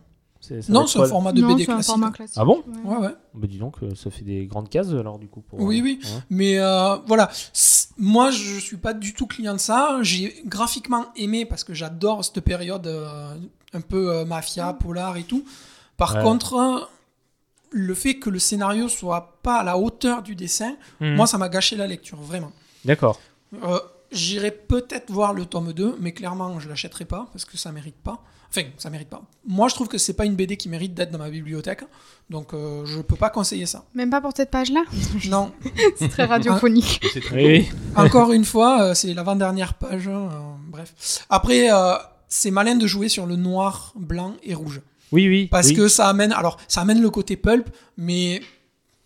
Enfin, voilà quoi. il le rouge pour le- les cheveux du personnage féminin, pour la voiture, et puis j'imagine pour le sang. Donc, Oui, oui, voilà, il- pour tout ça, tout- gens qui sont flingués. Toutes les petites touches un Ouais. petit peu. euh, un petit peu importantes sont, sont basées là-dessus, quoi. Hmm. Donc voilà, c'est euh, un tome anecdotique euh, à réserver aux fans de Marini et qui ont envie de le voir un peu dans le pulp, mais voilà, sans plus. Et ça, c'est un truc récurrent qu'on voit souvent dans, dans le domaine de la BD. C'est des dessinateurs qui sont euh, très très bons et qui euh, ont d'un coup envie euh, de, de faire leur, euh, leur album solo. quoi. C'est Mm. c'est un peu comme dans la musique, quoi, finalement, avec les, les chanteurs qui, qui quittent leur groupe euh, pour, pour faire une carrière solo. Et en général, ça se passe pas très bien. Quoi. Il y a, parce que bon, bah, la BD, c'est c'est pas que du dessin, c'est une histoire, effectivement. Donc, Ou alors, si, franchement, si c'est aurait- pas si c'est pas leur boulot, euh, s'ils ont jamais fait ça, euh, c'est un peu compliqué, quoi. Après, Tu peut-être que sur un tome. Non, mais en Mm. fait, tu vois, sincèrement, Marini, graphiquement, c'est de la claque. hein, parce que c'est trop Ah oui, non, mais Ah oui, trop beau. Mais tu fais, Ça, on- tu fais une BD, enfin lui, il fait une BD en est 40-50 sur le burlesque, la mafia. Eh ben, fais une BD sans parole. Bah là, il n'y a pas l'air d'avoir beaucoup, beaucoup de dialogue. Non, mais hein. voilà, mais pour pas. Tu vois, parce que ça te casse le rythme. Oui, je suis d'accord. Du coup, pourquoi Oui. il tente pas plutôt. Tu fais un hommage Mm. aux années 40-50, film noir et blanc, Ouais, muet, muet, et, et tu voilà. fais vraiment Enfin, une histoire En graphique. 45 ans, ils avaient déjà le son. hein. Oui, mais enfin, je m'entends. C'est pour ouais. ça qu'il disait de pas parler de l'âge et tout ça. Ah c'est est un petit peu décalé. Quoi, en 40, t'avais la télé avec le son? Non, t'avais pas la télé, mais t'avais le cinéma avec le son. Euh, le son est apparu en 27 au cinéma. Ouais, ben j'étais pas né, alors ça va. Moi non plus. ok. Voilà, donc euh, à recommander aux fans. Euh, les curieux, vous pouvez emprunter ça en bibliothèque, mais euh, moi je recommande pas trop trop l'achat. Bon, ça suffit. T'as été très méchant. Euh, on va passer la parole à quelqu'un d'autre et j'espère, je crois que tu as une deuxième chronique lecture. euh, Oui. je- j'espère que tu te rattraperas sur la deuxième. plus gentil Voilà. On verra. Suspense. Si vous voulez que je sois gentil avec vos BD, envoyez des chocobons à l'atelier. C'est bientôt Les Noël. Euh, des chocobons, mais à pas manger dans le studio parce qu'il fait une chaleur à crever ici. Ils vont Ouais, fondre. non, hein. Oui, Toi, Margot, tu voulais oui moi je vais pas être méchante du tout. Ah, d'accord. Moi je suis tombée en amour. J'ai- Il y a l'intégrale de Médée qui est sortie chez Casterman. Alors avant c'était publié en 4 tomes. Ouais. Euh, c'est de Nancy Pena et Blandine Localé. Alors ce que j'ai découvert par pur hasard. Toi tu sembles connaître Nancy Pena. Euh, je, je la connais de nom, j'ai jamais rencontré, mais bon, on a commencé à peu près à la même époque et oui, je suivais un petit peu euh, ce qu'elle faisait euh, à ses débuts. C'est pour ça que j'étais étonné, je, je connaissais pas ce- cet ouvrage. Et Blandine Localé, Ouais. moi je savais pas du tout, mais elle écrit aussi des romans. Il y a- Ouais. J'ai un roman d'elle chez moi et je savais pas du tout que c'était la scénariste de cette BD. Et je crois qu'on dit Nancy Peña, hein, parce qu'il y a le titre, il y a La le tilde, de, ouais, ouais. la tilde, ouais, La c'est tilde. Euh, et du coup, moi, ça faisait un moment que j'avais envie de lire les 4 tomes. Et bah, du coup, je me suis dit, quand l'intégrale est sortie, bah, allez, c'est parti. Euh, du coup, c'est l'histoire ben, de Médée. Mhm. Jusque-là, tout va bien. Donc, euh, pour ceux ou celles qui s'intéressent de près ou de loin à la mythologie, Médée, c'était une prêtresse d'Hécate. euh, Et qui a notamment été liée à l'histoire des Argonautes et de Jason et la Toison d'Or, parce qu'elle a joué un rôle très important dans le fait que Jason arrive à avoir la Toison d'Or. Mhm. Euh, et donc là, en fait, on suit la vieille Médée. Donc c'est euh, chaque tome est découpé un peu comme ça. En début de tome, on voit la vieille Médée euh, mourante euh, Mhm. sur une île vraiment recluse, qui euh, en fait euh, décide de raconter euh, son histoire, sa, son- sa vraie histoire, parce qu'en fait, il y a eu beaucoup beaucoup de légendes et de choses dites sur elle. Euh, dans la BD, mais comme dans, dans son histoire à elle, en fait, elle a Mhm. souvent été considérée comme une, une sorcière, une barbare, euh, euh, un être sans cœur, notamment dû à un événement tragique qui a marqué son histoire, que je dévoile pas parce que s'il y en a qui l'ont pas lu, vraiment quand ça arrive, on est, on, le voit venir, mais ça n'empêche pas la brutalité du truc. Mhm. Et, et en fait, elle va du coup raconter toute son enfance. Alors, c'est en col, je suis obligée de regarder parce qu'à chaque fois je dis en col sheet, je crois que c'est. Si je dis pas de bêtises. En quoi. En Colchi- Colchide, oui, c'est une, c'est, une région. Ah, Euh, d'accord. voilà, ouais, c'est Colchide. Voilà. Donc en fait, on la voit depuis euh, toute petite, euh, avec, donc avec son père en Colchide. Ouais. Et euh, après, on la voit grandir. On voit sa rencontre avec les Argonautes et avec Jason. Donc ça, c'est une bonne partie des deux premiers tomes. Et en fait, on voit au fur et à mesure son, elle a vraiment genre, c'est un personnage que je trouve hyper fascinant parce qu'elle a, elle a, elle a envie autant de, de- d'espace, de nature. Elle supporte pas euh, la domination des hommes qui est des, qui est ben, à l'époque quand même euh, super marquante. Euh, et elle supporte pas de cacher en fait sa, sa magie euh, aux gens et c'est hyper elle elle est vraiment vue comme une barbare comme une sorcière horrible qui tue les gens qui les manipule qui les pousse au suicide et en fait elle, elle est obligée souvent dans la BD pour essayer d'atteindre le pouvoir parce que c'est aussi Mhm. quelque chose qui l'attire pour atteindre le pouvoir elle est obligée de cacher tout ça. Et en fait elle est je trouve qu'elle est tiraillée entre son envie de pouvoir et de grandeur. Le fait d'en même temps pour arriver là il va bien falloir qu'elle euh, parce que qu'elle entre guillemets s'assujettisse aux hommes. Hmm. mais elle est toujours partagée comme ça. Et, euh, et chaque tome est en fait de plus en plus donc dans l'intégrale mais ça monte en fait crescendo c'est de plus en plus sombre. Et je trouve qu'elle est très attachante. Et même dans ses faiblesses parce qu'elle va faire beaucoup de choses par amour par passion par euh, envie de liberté. Ouais. et en fait à chaque fois ça va se heurter à cette envie de grandeur de pouvoir qui la tiraille en même temps. Mais euh, c'est enfin je trouve que c'est fascinant comme histoire. Euh, ce qui est super bien, c'est que dans l'intégrale, alors je crois pas que ça y était dans les tomes euh, séparés, c'est qu'ils ont fait tout un petit dossier sur tout ce, la- ils appellent ça l'abécédaire, mais tout ce qui entoure en fait Oui, pour ceux qui l'histoire n'y de Médée, voilà, pour ceux qui n'y connaissent rien, ou même qui voudraient Ouais. remettre un peu, euh, parce qu'elle est aussi liée à Circé, euh, Hmm. donc elle est liée à plein, plein, plein de- d'épisodes de la mythologie. Et, et franchement, c'était, euh, c'est la narration, elle est, elle est folle. Enfin, je trouve que c'est, c'est, on est vraiment dedans. C'est, elle est- c'est passionnant et on n'a pas du tout l'impression de, enfin, à la fois, bah, c'est, Tu peux faire Ouais, voir un petit peu voir. pour, euh, à la Ouais. fois, c'est, on apprend plein de choses sur la mythologie. À la fois, on lit un parcours, euh, j'ai pas un parcours, ouais, ensorcelant, fascinant. C'est, super. Et je trouve que le dessin, il, il retranscrit super bien ça. On ouais, est, ouais, le il y a dessin est vraiment Ouais, il y a hein. plein de pages où on voit son, son sorte de bijou serpent là vers la fin qui ça, ça, ça rend bien ce côté mystique. En même temps, il y a bien ce côté de grands espaces parce qu'il y a plein de scènes où on la voit essayer de s'enfuir, de se balader, enfin de faire ces trucs euh, un peu à, à l'insu des gens. Mais euh, mais franchement, c'était une super lecture que je recommande et surtout un beau cadeau parce que du coup l'intégrale vient de sortir et je trouve que pour la fin d'année c'est pas mal du tout. Ouais, Il y, a, il y a plus de 300 pages, non Ah 300 ouais pages, ouais, bah il y a c'est ça. 4 tomes et ouais ouais, Ouais, 7 ouais. tomes. Le, le prix, il est cher? Non, c'est je crois que c'est c'est 30 si je te dis pas de bêtises. Ouais, ça a l'air d'être un bon. Ouais, 30 euros. Je trouve que pour va. 4 tomes, dont Ah oui. un qui était presque Oui, divisé en clair. deux, Oui, tout, presque quoi. 5. Enfin, c'est. c'est- Et puis, c'est ouais, c'est fascinant et passionnant. Oui, il y a aussi du cul dedans. Ben oui, moi, je- C'est bien ce qui me semblait. pas beaucoup, c'est la vie, mais un peu. Bah, il faut bien qu'il y en ait un peu de temps. Mais tu vois, j'étais complètement passé à côté de cette. euh, cette Mais série. moi, je, franchement, Ouais. je, je, je- alors, je, ça- franchement, depuis les 4 tomes, je l'avais discrètement vu de temps en temps et je me suis dit, tiens, ça, c'est une série finie que j'ai trop envie de faire. Et je repoussais, je repoussais parce que je me suis dit, euh, j'ai jamais les 4 tomes euh, physiques. Mhm. Et et en fait, je voulais lire euh, un tome par tome de l'intégrale, et finalement, j'ai lu l'intégrale en une matinée. Enfin, c'était. euh, Ah oui, une matinée. Ah oui, non, mais ça. je te dis, en Ouais. deux heures, c'était torché tellement j'étais dedans. J'avais envie de savoir ce qui allait arriver. euh, puis c'est. Ouais, c'est franchement, c'est fascinant, passionnant, c'est tout ce que vous voulez. Et... Mais ils sont sortis quand Tragique, euh, les, c'est les tragique albums aussi, Oui, bah oui. Oui, Souvent la mythologie. bah, c'est ça. une des histoires les plus tragiques de la mythologie, je crois. Ah d'accord. Je Ouais. crois que les premiers tomes, ils datent de 2007 ou 2008. Ou- ou je crois Ah oui, aussi, mais je suis pas sûre. Et le, le dernier alors, il. Il est fort. 2000, euh, 2016, je crois. Le Ah ouais, t'as 4. regardé D'accord. Ah, elle a bossé dessus euh, Il me 10 ans alors. D'accord. De, de mémoire, donc je peux me tromper. hein. Ouais, ouais, là, euh, Ouais.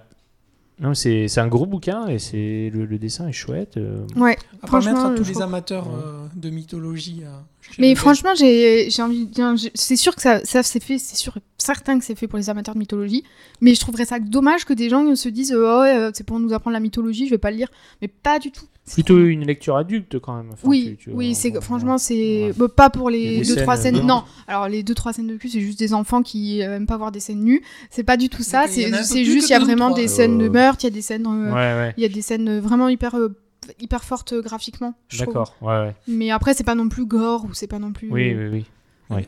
Le cul ça te gêne. Mais alors vas-y pour les meurtres, aucun souci. hein. Pas de problème, allez-y. Mais c'est souvent comme ça, hein, tu regardes la télé et partout, hein, Ouais. euh, tu peux mettre de la violence, mais surtout pas de cul. hein. Et j'ai juste une anecdote qui n'a rien à voir, mais qui m- Ouais. fait- m'y fait penser parce que je regardais pour les dates d'album à la fin euh, pour le dépôt légal. Alors pour ceux qui ne le savent pas, le dépôt légal, c'est en gros le- l'âge. Nous, ça nous indique l'âge du livre, Oui. et c'est pour ça que je regardais pour chercher les premiers albums si ça y était inscrit.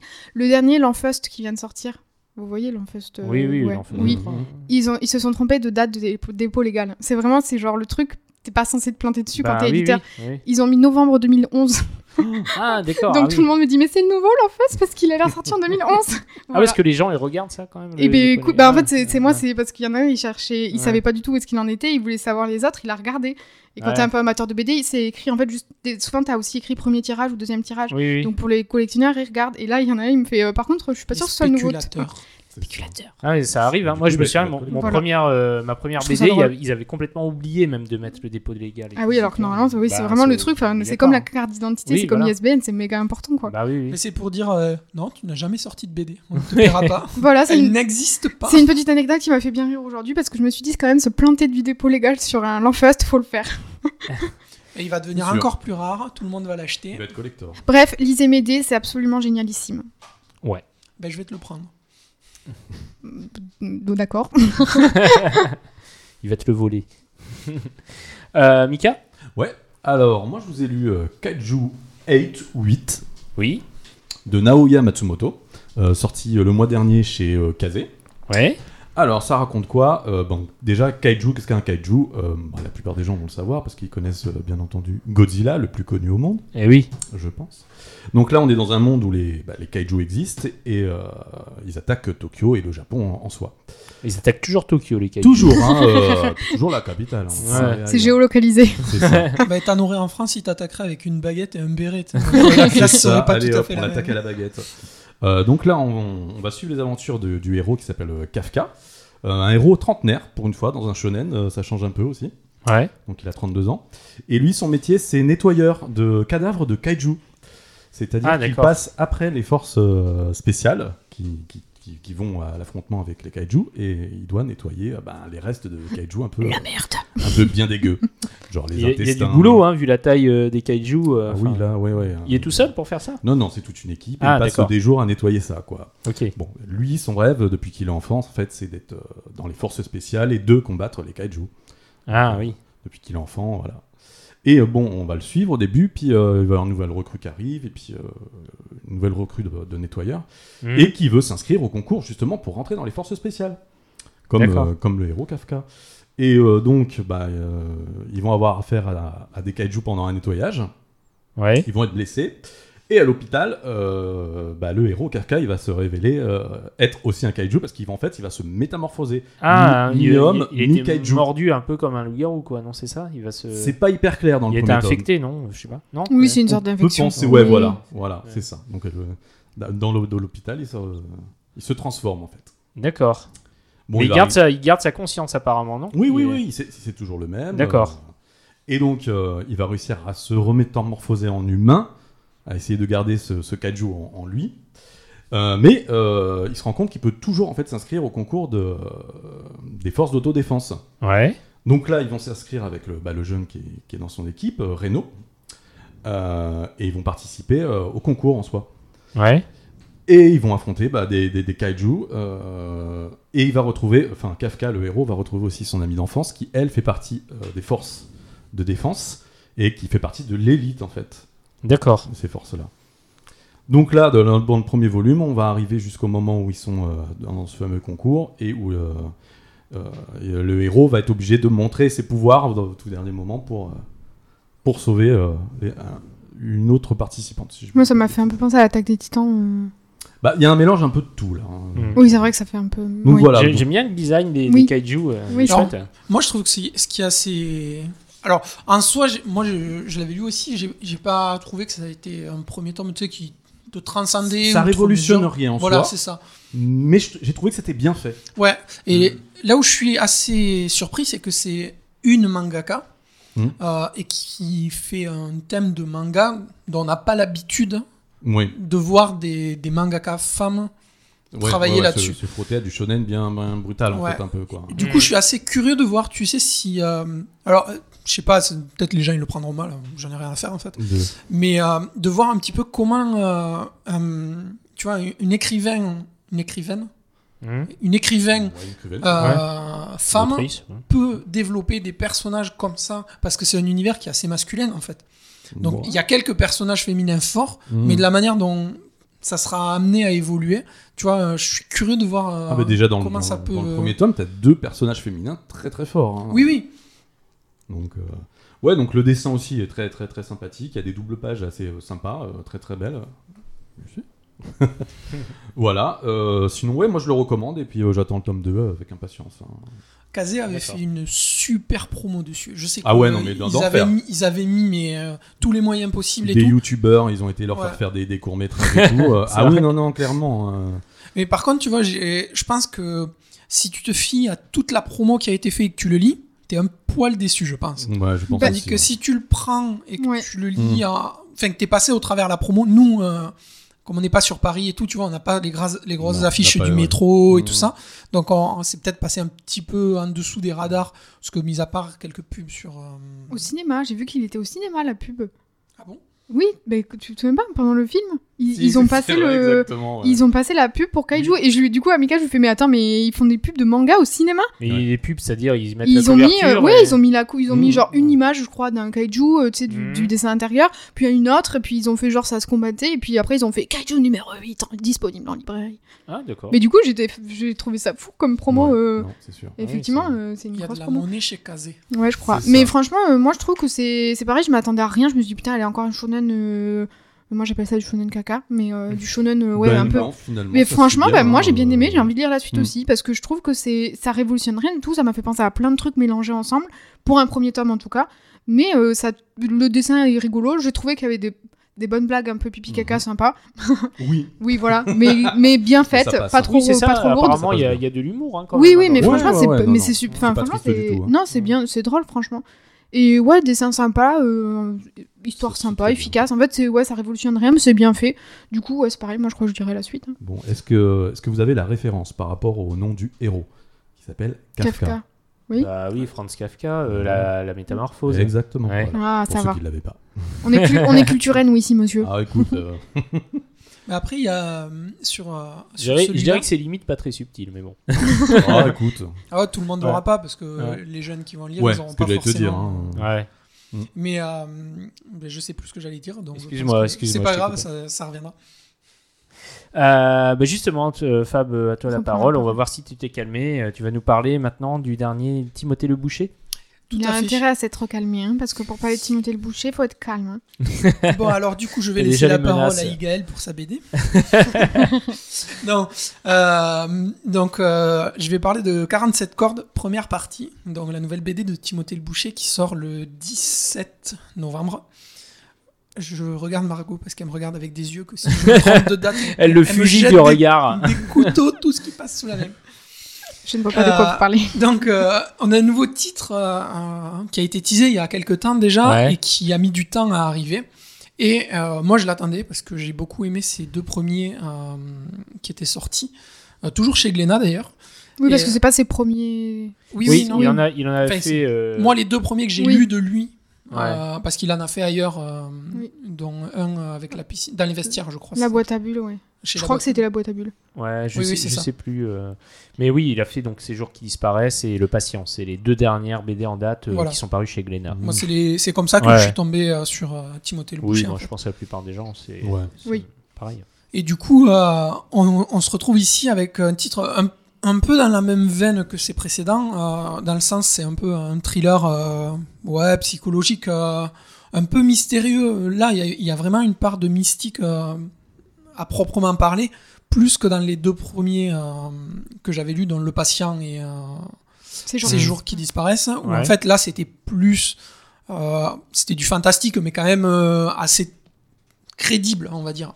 Oui. Euh, là, on est dans une, euh, dans une BD où le fantastique est vraiment fantastique, avec d'emblée euh, une riche, on va dire une riche héritière, hein, si on veut, qui nous est présentée comme ça à bord d'un bateau qui est en, en piscine et qui Mhm. en fait va aller draguer un petit jeune qui est au bord de la plage, euh, lui faire un peu du grain et un peu de charme, histoire de dire bon, euh, tu vois, tu voudrais pas passer la journée avec moi, la soirée, je te paie, tu m'appartiens pour une soirée, nanani, nanana. Tout le monde fait ça. Je l'ai fait, je l'ai fait pas plus tard qu'hier soir. Tout le monde fait ça. Ch- chacun sa Cela passion. ne nous regarde pas. Du coup, euh, après euh, des avances euh, largement euh, repoussées par euh, notre jeune héros, euh, on va s'apercevoir que cette jeune héritière est peut-être un petit peu plus mystérieuse que ça. Elle va petit à petit se transformer et prendre l'apparence d'autres personnes. Donc, elle va essayer, comme elle avait essuyé un refus, elle va essayer de se rapprocher et de faire connaissance avec ce personnage-là. Et comme on dit, la fin justifie les moyens, donc elle va tout faire pour arriver à se rapprocher de lui. Et donc, dans ce premier tome, on va le voir, enfin, on va la voir mettre en pratique toutes les techniques qu'elle possède, et, enfin, qu'elle possède, du moins qui nous sont dévoilées dans ce premier tome, pour euh, se rapprocher de lui, que ce soit sentimentalement, amoureusement, ou pour s'amuser.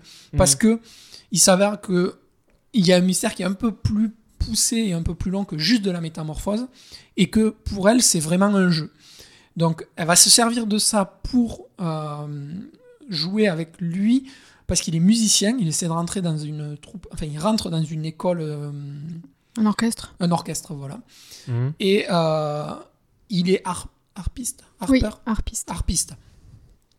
Et elle va donc se servir de lui pour jouer avec lui en lui disant voilà, cette harpe est très rare, tu peux jouer avec, il n'y a pas de corde, mais si tu veux, je te lance des défis, et pour chaque défi réussi, tu as une nouvelle corde, d'où les 47 cordes. Ah, d'accord. Et tout va tourner autour de ce genre de défi. Euh, elle va lui envoyer un SMS, il va falloir qu'il réponde et qu'il s'exécute sur le sur l'instant. Euh, elle va lui lancer un défi quand ils vont être ensemble. Elle va. Sauf que lui, c'est pas du tout que Oui, c'est voilà. elle en fait. Oui, C'est- c'est là, une elle. autre Mais Il personnalité. peut pas aller dans un magasin de musique et s'acheter des cordes de. Mais lui, de il est un peu spécial aussi. Quand Ouais, même. hein. il, il Il est est un peu con, particulier. c'est ça que tu veux dire Non, Non, j'ai dit il a- spécial. il a, il a une, euh, une personnalité qui fait que euh, on sent que euh, il y a une sorte de mystère avec lui qui fait qu'il ne se lie pas d'amitié ou qui ne s'ouvre pas aux autres. Ouais. c'est toujours gardé en réserve, c'est toujours euh, insinué, mais en mode. Il- tu sens qu'il y a quelque chose, mais c'est jamais dit clairement. Donc il va se lier d'amitié avec euh, un gars avec qui il fait de l'escalade, qui en fait est cette jeune héritière métamorphosée. Il va trouver une petite amie qui est toujours cette jeune héritière métamorphosée. Mais Bah donc à elle, chaque elle a fois. ce qu'elle voulait alors. Mais Si- en fait, c'est jamais. J'ai l'impression voilà, pour les deux, c'est jamais suffisant en fait. Ouais, c'est ça. pour lui, pour elle, et c'est pour ça que lui aussi, malgré le fait qu'il ignore totalement toutes ses identités, et en fait, il, il va quand même chercher bah, des défis. En fait, les 47 cordes, c'est un défi. Et sans savoir que c'est la métamorphe, la métamorphe il, il est, moi je trouve qu'il est en, en- comme s'il s'emmerdait un peu dans sa vie, mais on sent qu'il y a autre chose derrière en fait. En fait, cette chose qu'il y a derrière, elle est explicitement dite Oui, dite un petit peu plus tard, et tu comprends pourquoi lui fait ça, euh, fait euh, comment s'appelle, fait ses défis avec euh, un petit peu, tr- tu sais, trouver euh, l'adrénaline de la vie pour Mm. se dire euh, voilà si jamais euh, j'ai pas fait ça, peut-être je vais le regretter, Mm. ou il faut que je fasse ça parce que si un jour je peux plus le faire, voilà. Il y a toujours cette part de mystère et qui est dévoilée assez loin dans le premier tome, mais qui ne te gêne absolument pas à la lecture, parce que justement c'est super bien amené. Et quand t'as la, la révélation, en fait, tu te dis ah ouais, ok, c'est pour ça en fait que peut-être il y a cette espèce de jeu qui l'amuse à elle, mais qui à lui le fait euh, un petit peu vibrer aussi. Hmm. Et on arrive à la fin du tome 1 qui ben, te laisse sur un cliffhanger qui te fait dire ben, il faut le 2 et j'espère qu'il arrivera pas euh, dans un an.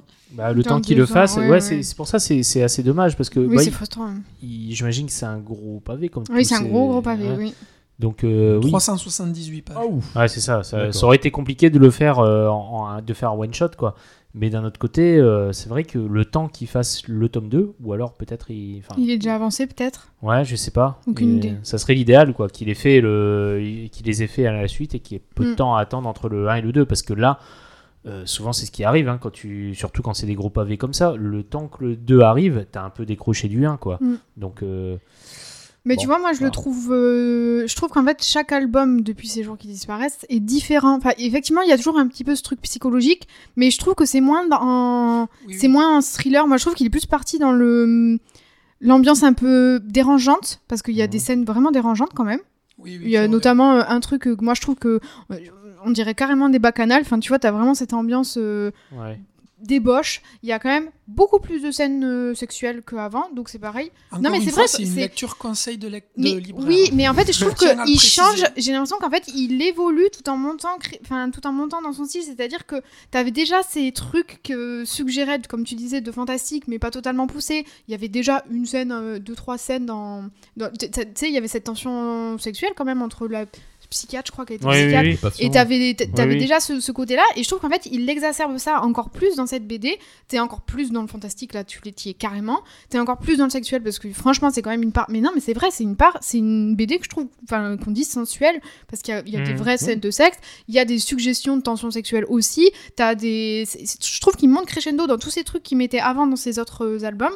Là, il dit, bon bah ok, écoutez les gars, je me lâche. Je fais, ça va prendre deux BD, parce que j'ai pas assez de Ouais. j'ai pas s'il y a trop de pages et ben du coup il se lâche complètement donc c'est ça change moi je, trouve, je pense que ça va pas plaire à tous ceux qui ont aimé ces autres albums parce que c'est c'est une ambiance quand même différente mais c'est quand même Déjà, super bien quoi déjà le côté fantastique, parce que comme on l'a dit, il y avait un peu de fantastique dans les côté fantastique et moi je trouve un peu dérangeant parce que franchement là Ouais. il y a vraiment des scènes euh, très perturbantes pas méga perturbantes mais un peu perturbantes quoi. Ouais, c'est des Ouais. scènes que tu t'attends pas à trouver. bah si t'as lu les autres euh, Au tu début, dis, euh, ouais. oui enfin si t'as lu les autres tu penses pas qu'il va partir là-dedans quoi Même quand tu le lis, jusqu'à arriver aux premières scènes, oui, oui, tu oui. t'attends pas à trouver ce genre de scène-là dans cette lecture. Parce qu'il y a sont- rien qui te laisse penser. Et elles sont jamais à, à, à- avortées Elles sont jamais Ouais. genre euh, suggérées ou quoi Tout est toujours euh, genre poussé au bout, bien dit, bien dessiné, Ouais, ouais, bien il met les expliqué. potards au max à chaque fois. Ouais, ouais. D'accord. Mais c'est quand euh, même super bien. 47 cordes euh, qui va paraître donc fin novembre, c'est Le ça 17, ouais. 17 novembre. Ah oui, bon, ça va, c'est bientôt. Oui, c'est très bientôt. Ok, c'est parti. Bah donc, euh, bah, moi maintenant hein, pour ma chronique lecture. Alors, afin de vous mettre dans l'ambiance de ma de ma chronique lecture, je vais vous passer un petit extrait musical. Va tous crever, on va tous crever. Y'a la fin du monde qui nous guette et nous on fait la fête. On va tous crever, on va tous crever. L'apocalypse nous attend et nous on fait la fête tout le temps. Hey Eh oui, on va tous crever, Oh, car pour ceux qui auraient oublié, l'apocalypse climatique, eh ben, il est en marche, hein, et la Terre se réchauffe. euh, On va les- tous crever. Le l'air et la mer de- sont de plus en plus dégueulasses, et nous, on, bah, on fait comme si de rien n'était. Et c'est pour ça que je vais vous parler de Le Monde sans fin, de, par Christophe Blain, et alors c'est Jean-Marc Jancovici. Alors Jean-Marc Jancovici, ben, c'est un polytechnicien qui, depuis plus de 20 ans, euh, fait des conférences euh, sur justement le dérèglement climatique, et il fait aussi des bouquins. Euh, donc le but c'est de tenter de sensibiliser euh, les gens euh, à ça. Et c'est lui notamment qui a créé une méthode, le fameux bilan carbone, donc on, Mhm. on On connaît l'utilise tous, aujourd'hui, enfin en tout cas qui est utilisé Mhm. partout dans le monde hein, pour, bah, pour mesurer son impact en fait sur l'environnement. Et il a créé aussi le Carbone 4 qui est un cabinet de conseil dans la stratégie bas carbone. Euh, donc c'est euh, c'est en gros les entreprises qui viennent le voir, qui souhaitent euh, un peu se mettre au vert en fait, et elles souhaitent euh, bah, dire bah ouais on aimerait bien euh, réduire un peu notre impact sur l'environnement et donc son cabinet lui euh, notamment donne des conseils à ça. Et c'est comme ça d'ailleurs que Christophe Blain euh, l'a rencontré parce que il se trouve que son frère euh, bossait euh, avait une société je crois qu'il est dans la finance le enfin j'ai vu une interview de ça le frère de Christophe Blain et donc il, avait rencontré donc Jean-Marc Jancovici à cette occasion parce qu'il voulait lui justement bah, essayer de voir s'il pouvait pas réduire ses émissions de gaz à effet de serre et la pollution de, de, de sa boîte. Et donc, euh, bah, il s'est vachement documenté sur lui, euh, Christophe Blain, sur, euh, et donc bah, il, a pu le rencontrer grâce à son frère. Il, a été un peu l'entremetteur, son frère. Et donc en fait, donc ils, ont décidé de faire un album ensemble. Christophe Blain, euh, comme lui, il est très sensible à ça, au changement climatique. Donc il y a un petit prologue au début de, l'histoire où il raconte, bah, on est en plein été euh, et bah, c'est la canicule à Paris. Et donc euh, là, il se dit mais on va droit dans le mur, il faudrait faire quelque chose, quoi. Et donc, euh, bah, comme son frère voyait qu'il était inquiet, il lui a proposé de, rencontrer Jean-Claude Jancovici, Jean-Marc Jancovici. Je vais écorcher son prénom à chaque fois. et donc, ben voilà, en fait, tout le livre tout le bouquin est une discussion finalement entre, entre les deux, entre Christophe Blain et Jean-Marc Jancovici, pour parler des causes et des conséquences du dérèglement climatique. Alors, euh, bah, vous allez me dire, euh, vous allez me dire, bah ouais, mais bon, on, on connaît tout ça. Et ben non, justement, c'est que, euh, c'est que l'intérêt du, bouquin, c'est qu'il traite vraiment le, sujet en profondeur. Il va vraiment, donc il parle vraiment des causes du début. Qu'est-ce qui a changé Alors ils mettent, euh, ils mettent beaucoup de, de choses, hein, euh, euh, des courbes, des chiffres. Alors bon, comme ça, ça peut paraître un peu indigeste, hein, euh, raconté comme ça, mais en fait, c'est là tout le talent de Jean-Marc Jancovici, qui lui est déjà un vulgarisateur, et donc qui utilise des images, et en plus de Christophe Blain, qui lui, bah, lui, il, il tra- il met des images pour le coup, des vraies images, et, et il met pas mal d'humour aussi. Qui, notamment, il se grime en Iron Man, le principe d'Iron Man, qui est un peu le symbole, en gros, de, de, de la machine, des machines qu'on utilise aujourd'hui euh, et qui, qui, polluent tout, quoi, euh, et dont on peut plus se passer aujourd'hui. Moi j'ai, enfin moi j'ai, moi j'ai appris plein de trucs en lisant cette BD. Ça tord le cou à plein d'idées reçues. Pour ceux qui l'ont lu, je pense qu'ils vont être, euh, enfin, qui ont été surpris. En tout cas, moi j'ai été, j'ai été surpris en fait parce que moi je m'intéresse quand même assez au sujet. Je suis assez sensibilisé par rapport à ça et ça m'a, j'ai, découvert plein de choses que j'ignorais et j'ai appris plein de trucs. En fait, finalement, les, méthodes qu'on nous dit écolo euh, sont peut-être pas forcément les bonnes et on va peut-être pas forcément dans la bonne direction à ce niveau-là, même si ça a bonne presse entre guillemets. Donc, euh, bah L'avantage de cette BD, c'est, on pourrait dire, ça va être un truc un peu plombant, j'ai pas envie de lire ça. euh, C'est c'est ça aussi qui est bien, c'est qu'il explique, donc, comme je le dis, avec humour, mais il se contente pas de montrer le problème. Il montre aussi les solutions possibles, les solutions, et bah, moi j'ai trouvé ça, trouvé ça génial. Donc euh, bah, la solution, en gros, elle est, surtout politique, hein, on, va pas se cacher, euh, parce que euh, bah, voilà, c'est eux qui décident, hein. c'est les gens qui sont au pouvoir qui vont décider. Vers quel type d'énergie on, va aller pour euh, essayer de réduire notre impact sur l'environnement. Et euh, aussi, ben, il y a aussi des solutions individuelles. Donc, euh, les, finalement, notre façon de, vivre, voilà, il faudra faire des, efforts. Alors, c'est pas évident, hein, tout le monde n'a pas envie forcément d'en faire. Mais bon, réduire un petit peu déjà sa consommation de viande, euh, essayer de- d'acheter d'acheter local. Bon, là, je donne des petits exemples, mais ils en donnent plein. Et c'est traité de manière vraiment très très intelligente. hein. Donc euh, moi, moi, je, moi je, je, enfin, je trouve que c'est vraiment une lecture indispensable. C'est vraiment, faut que tout le monde le lise. Bon, on te dit ma- malheureusement Margot, Oui. il y en a plus en stock. Je, je crois qu'ils ils vont essayer de le réimprimer pour le fin novembre. D'accord. Donc, avec un peu de chance, euh, sera disponible pour début décembre. euh, Et ouais, je trouve que c'est. Début décembre. Bah oui, mais c'est trop le cadeau Ouais, idéal, tu vois. c'est- le donner cadeau ça. Ouais, moi, Bah oui. moi, franchement, je, je, je- bon, euh, j'avais demandé le, le service presse à Dargo. Ils m'ont, ils m'ont dit, bah non, désolé, on n'en a plus. Euh, du coup, du coup, j'ai, ils m'ont, euh, j'ai- j'ai- ils m'ont envoyé le PDF. J'ai pu lire le PDF et j'ai trouvé ça tellement génial que dans la foulée, je l'ai acheté. Je, Oui. je pouvais- et je me suis dit, mais Je je, te dis, moi, je voulais parce la que lire Je et veux je que tout le monde autour de moi la lise. Ben moi, je voulais la lire et Ouais. comme je me suis fait dépouiller. euh, Ouais. Et je trouvais que pourtant, j'avais. j'en avais- Tu sais, au début, tu, tu prends un peu des paris parce que ils disent toujours, bon, après, Blin et Jean Covici, sur les noms et sur le thème, tu sais que ça va partir Oui, un oui. peu. Mais, euh, mais là, genre, une semaine avant, ils avaient fait de la. Ils avaient fait France Inter, je crois. Et donc, j'avais presque déjà vendu avant. hum, Enfin, parce qu'ils avaient tous précommandé, presque vendu avant même de les avoir. Donc, du coup, Ouais, quand c'est moi, j'ai voulu le prendre, il n'y en avait plus. Ah ouais, ouais, non, mais. Après, mais moi, bon. c'est le genre de BD, c'est. J'ai très envie de la lire, mais c'est c'est vraiment c'est la masse de.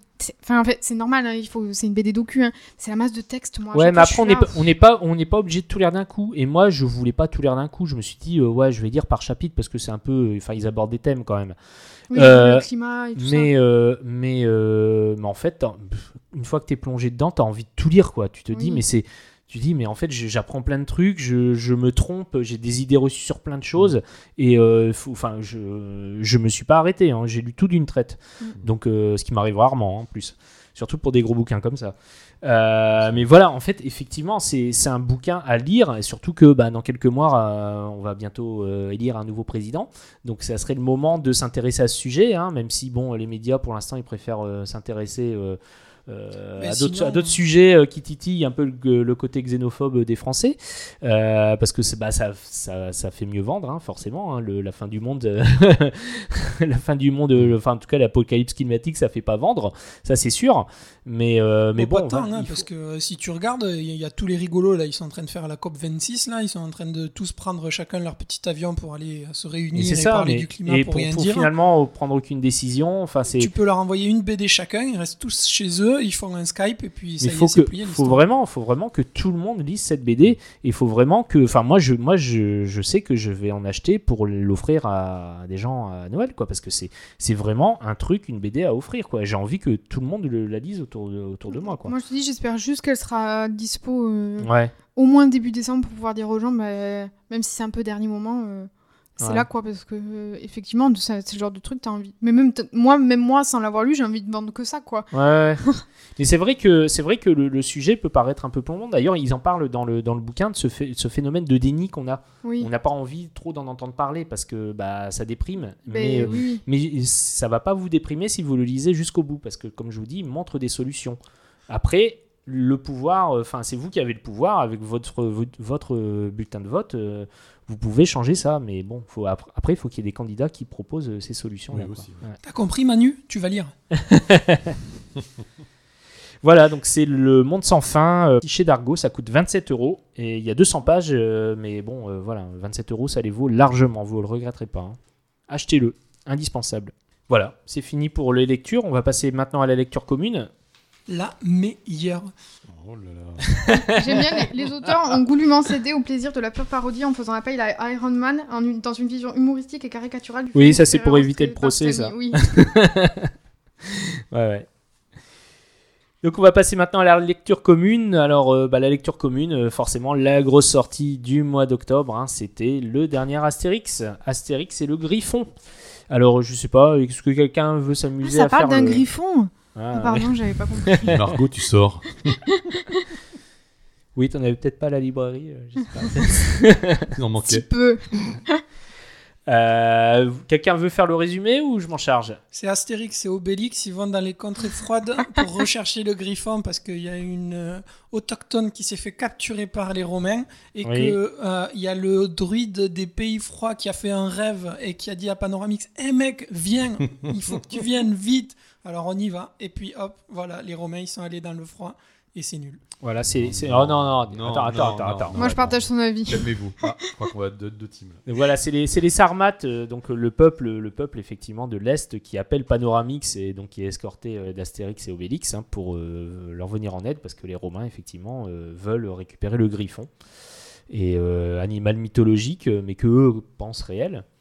Et, euh, et donc, euh, oui, et donc, euh, bah, voilà, c'est le début d'une aventure, on va dire un peu, on va dire Un peu pitch, chiante. un peu, un peu classique, quoi, parce que Non, un peu chiante. le type qui appelle Panoramix pour venir l'aider et qui vient par Astérix Obélix. On a déjà chiante. vu ça. Vraiment dans chiante. Pas mal d'aventures. Mais ah, en vrai, tu, tu peux pas dire l'inverse. C'est- quoi ce- C'est même plus un raccourci Mais je- scénaristique. Non, là. mais je trouve qu'il y a même pas de. Enfin, même les rebondissements sont pas rebondissants. Il y a mais- rien, il y a rien. Tu les vois avancer, tu te dis mais où est-ce qu'ils vont, qu'est-ce qu'ils font? Tu vois, pour, pour envoyer les Romains dans les pays nordiques, oui. aucun problème. C'est bien mis en place, je suis d'accord. Ils capturent une autochtone. Alors c'est les parle. pays de l'Est, hein, ouais, c'est Oui, vers la Russie, la. Mongolie, Ouais, on voilà. sait pas exactement. ouais.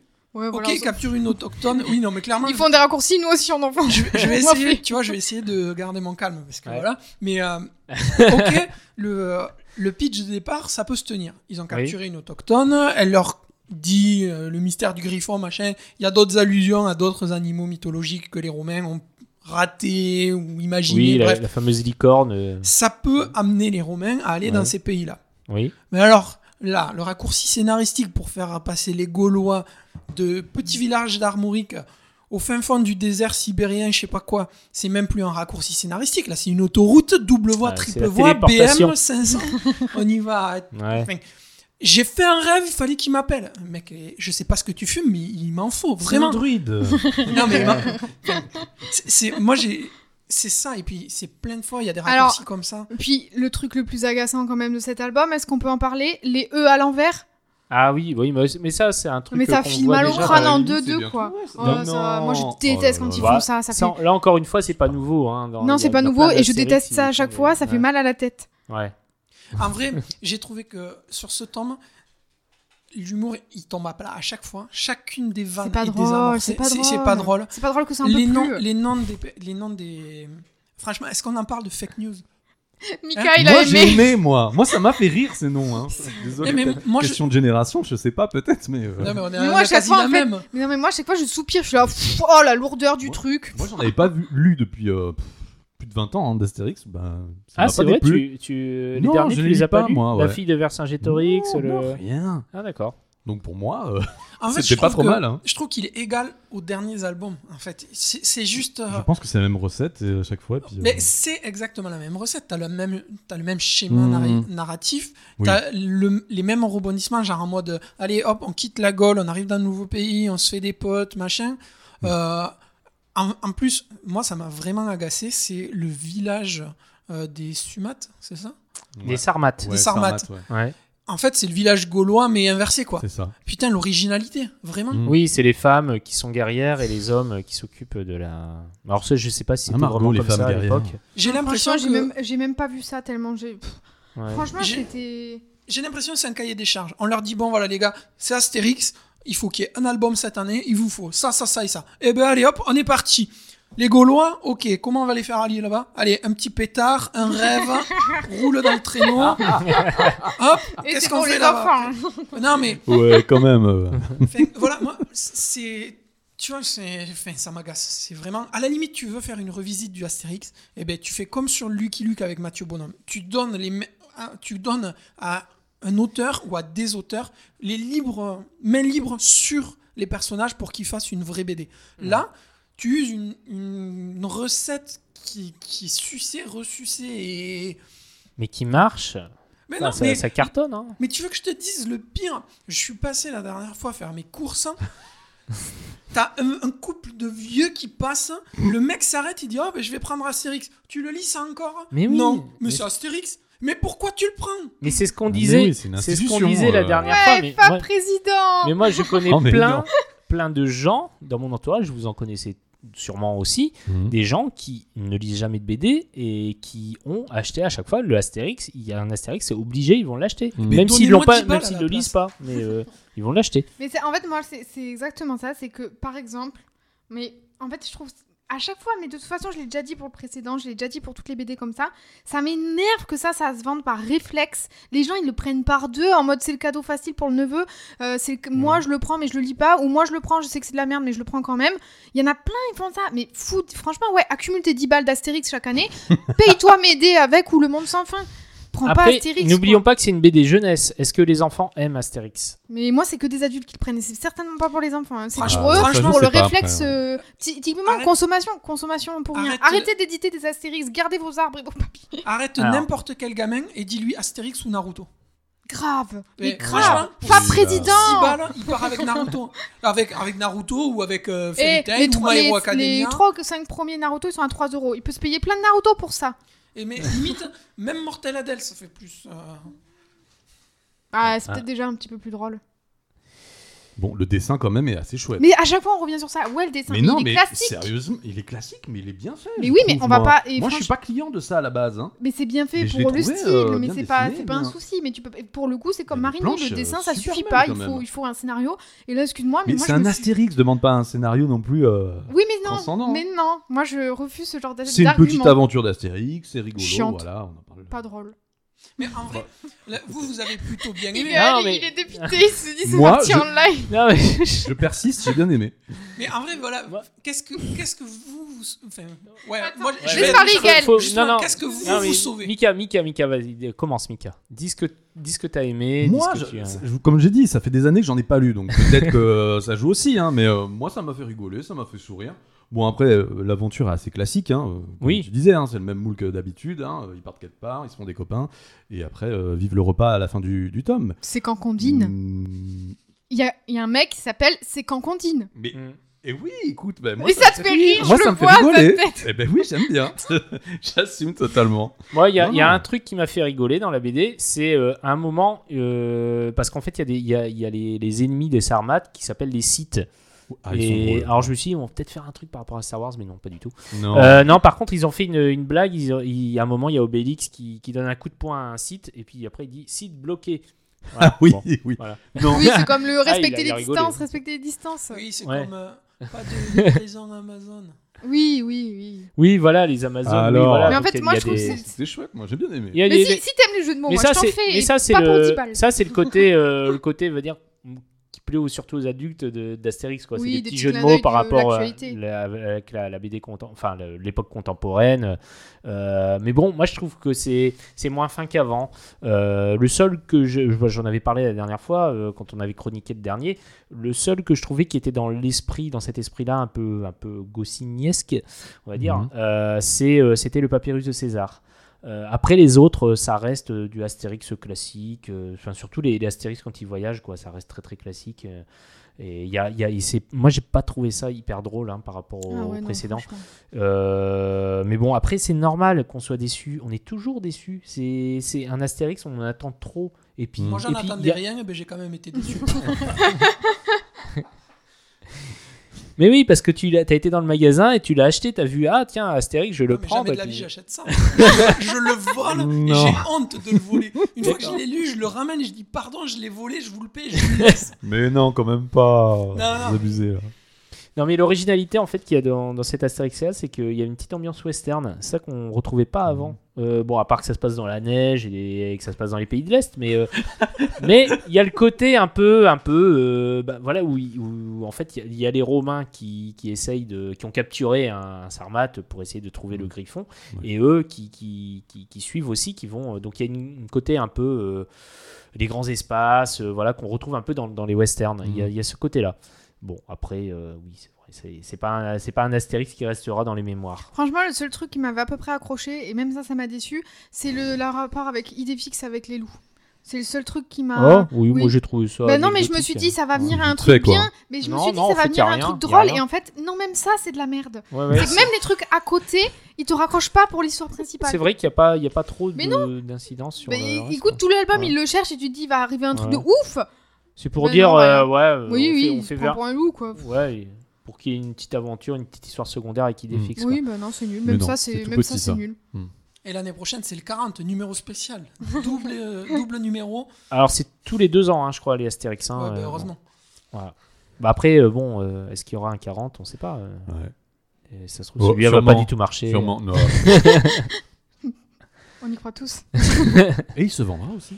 Mais oui. Non, mais bon, écoute, euh, moi, je, nous, on est, le problème, c'est qu'on n'a pas un regard neutre. euh, et moi, je, moi, j'ai- fait lire à mon fils. Mon fils, euh, il a trouvé ça sympa. Il a, il a, il a pas trouvé ça génial, mais, Non, il, a, mais il a oui. aimé. euh, bon, voilà, faut, on- voilà, faut, faut remettre. Ça reste une petite BD franco-belge. C'est pas parce qu'on la voit partout, qu'on la voit même dans les, dans les bureaux de tabac, Mm. Que euh, faut se dire c'est génial. C'est, ça reste une BD franco-belge classique, Non, une mais- petite histoire à lire le soir ou aux Oui, toilettes, voilà. quand on veut. Pas non plus, Et puis euh, c'est tout quoi. Ouais, toilettes. c'est- pas désagréable. Toilettes, aux toilettes, c'est bien. Non, mais en fait, c'est du racket. Quoi. Non, mais C'est juste comme pour les le lire, hein, qui pas se pour mettent en chose. ville, tu sais, et qui te flashent parce que t'es à 55 ou c'est du racket pur et dur. On te met partout. Ce qui est rigolo, c'est que je croyais que j'étais la plus énervée. En fait, Ah ouais, pas du non, tout. non, Mais non, mais en vrai, Astérix, en fait, tu vois, là, là où Lucky Luke, c'était pareil, à un moment, ça s'essouffle, machin, tu changes la formule, Mathieu Bonhomme, il a su le faire.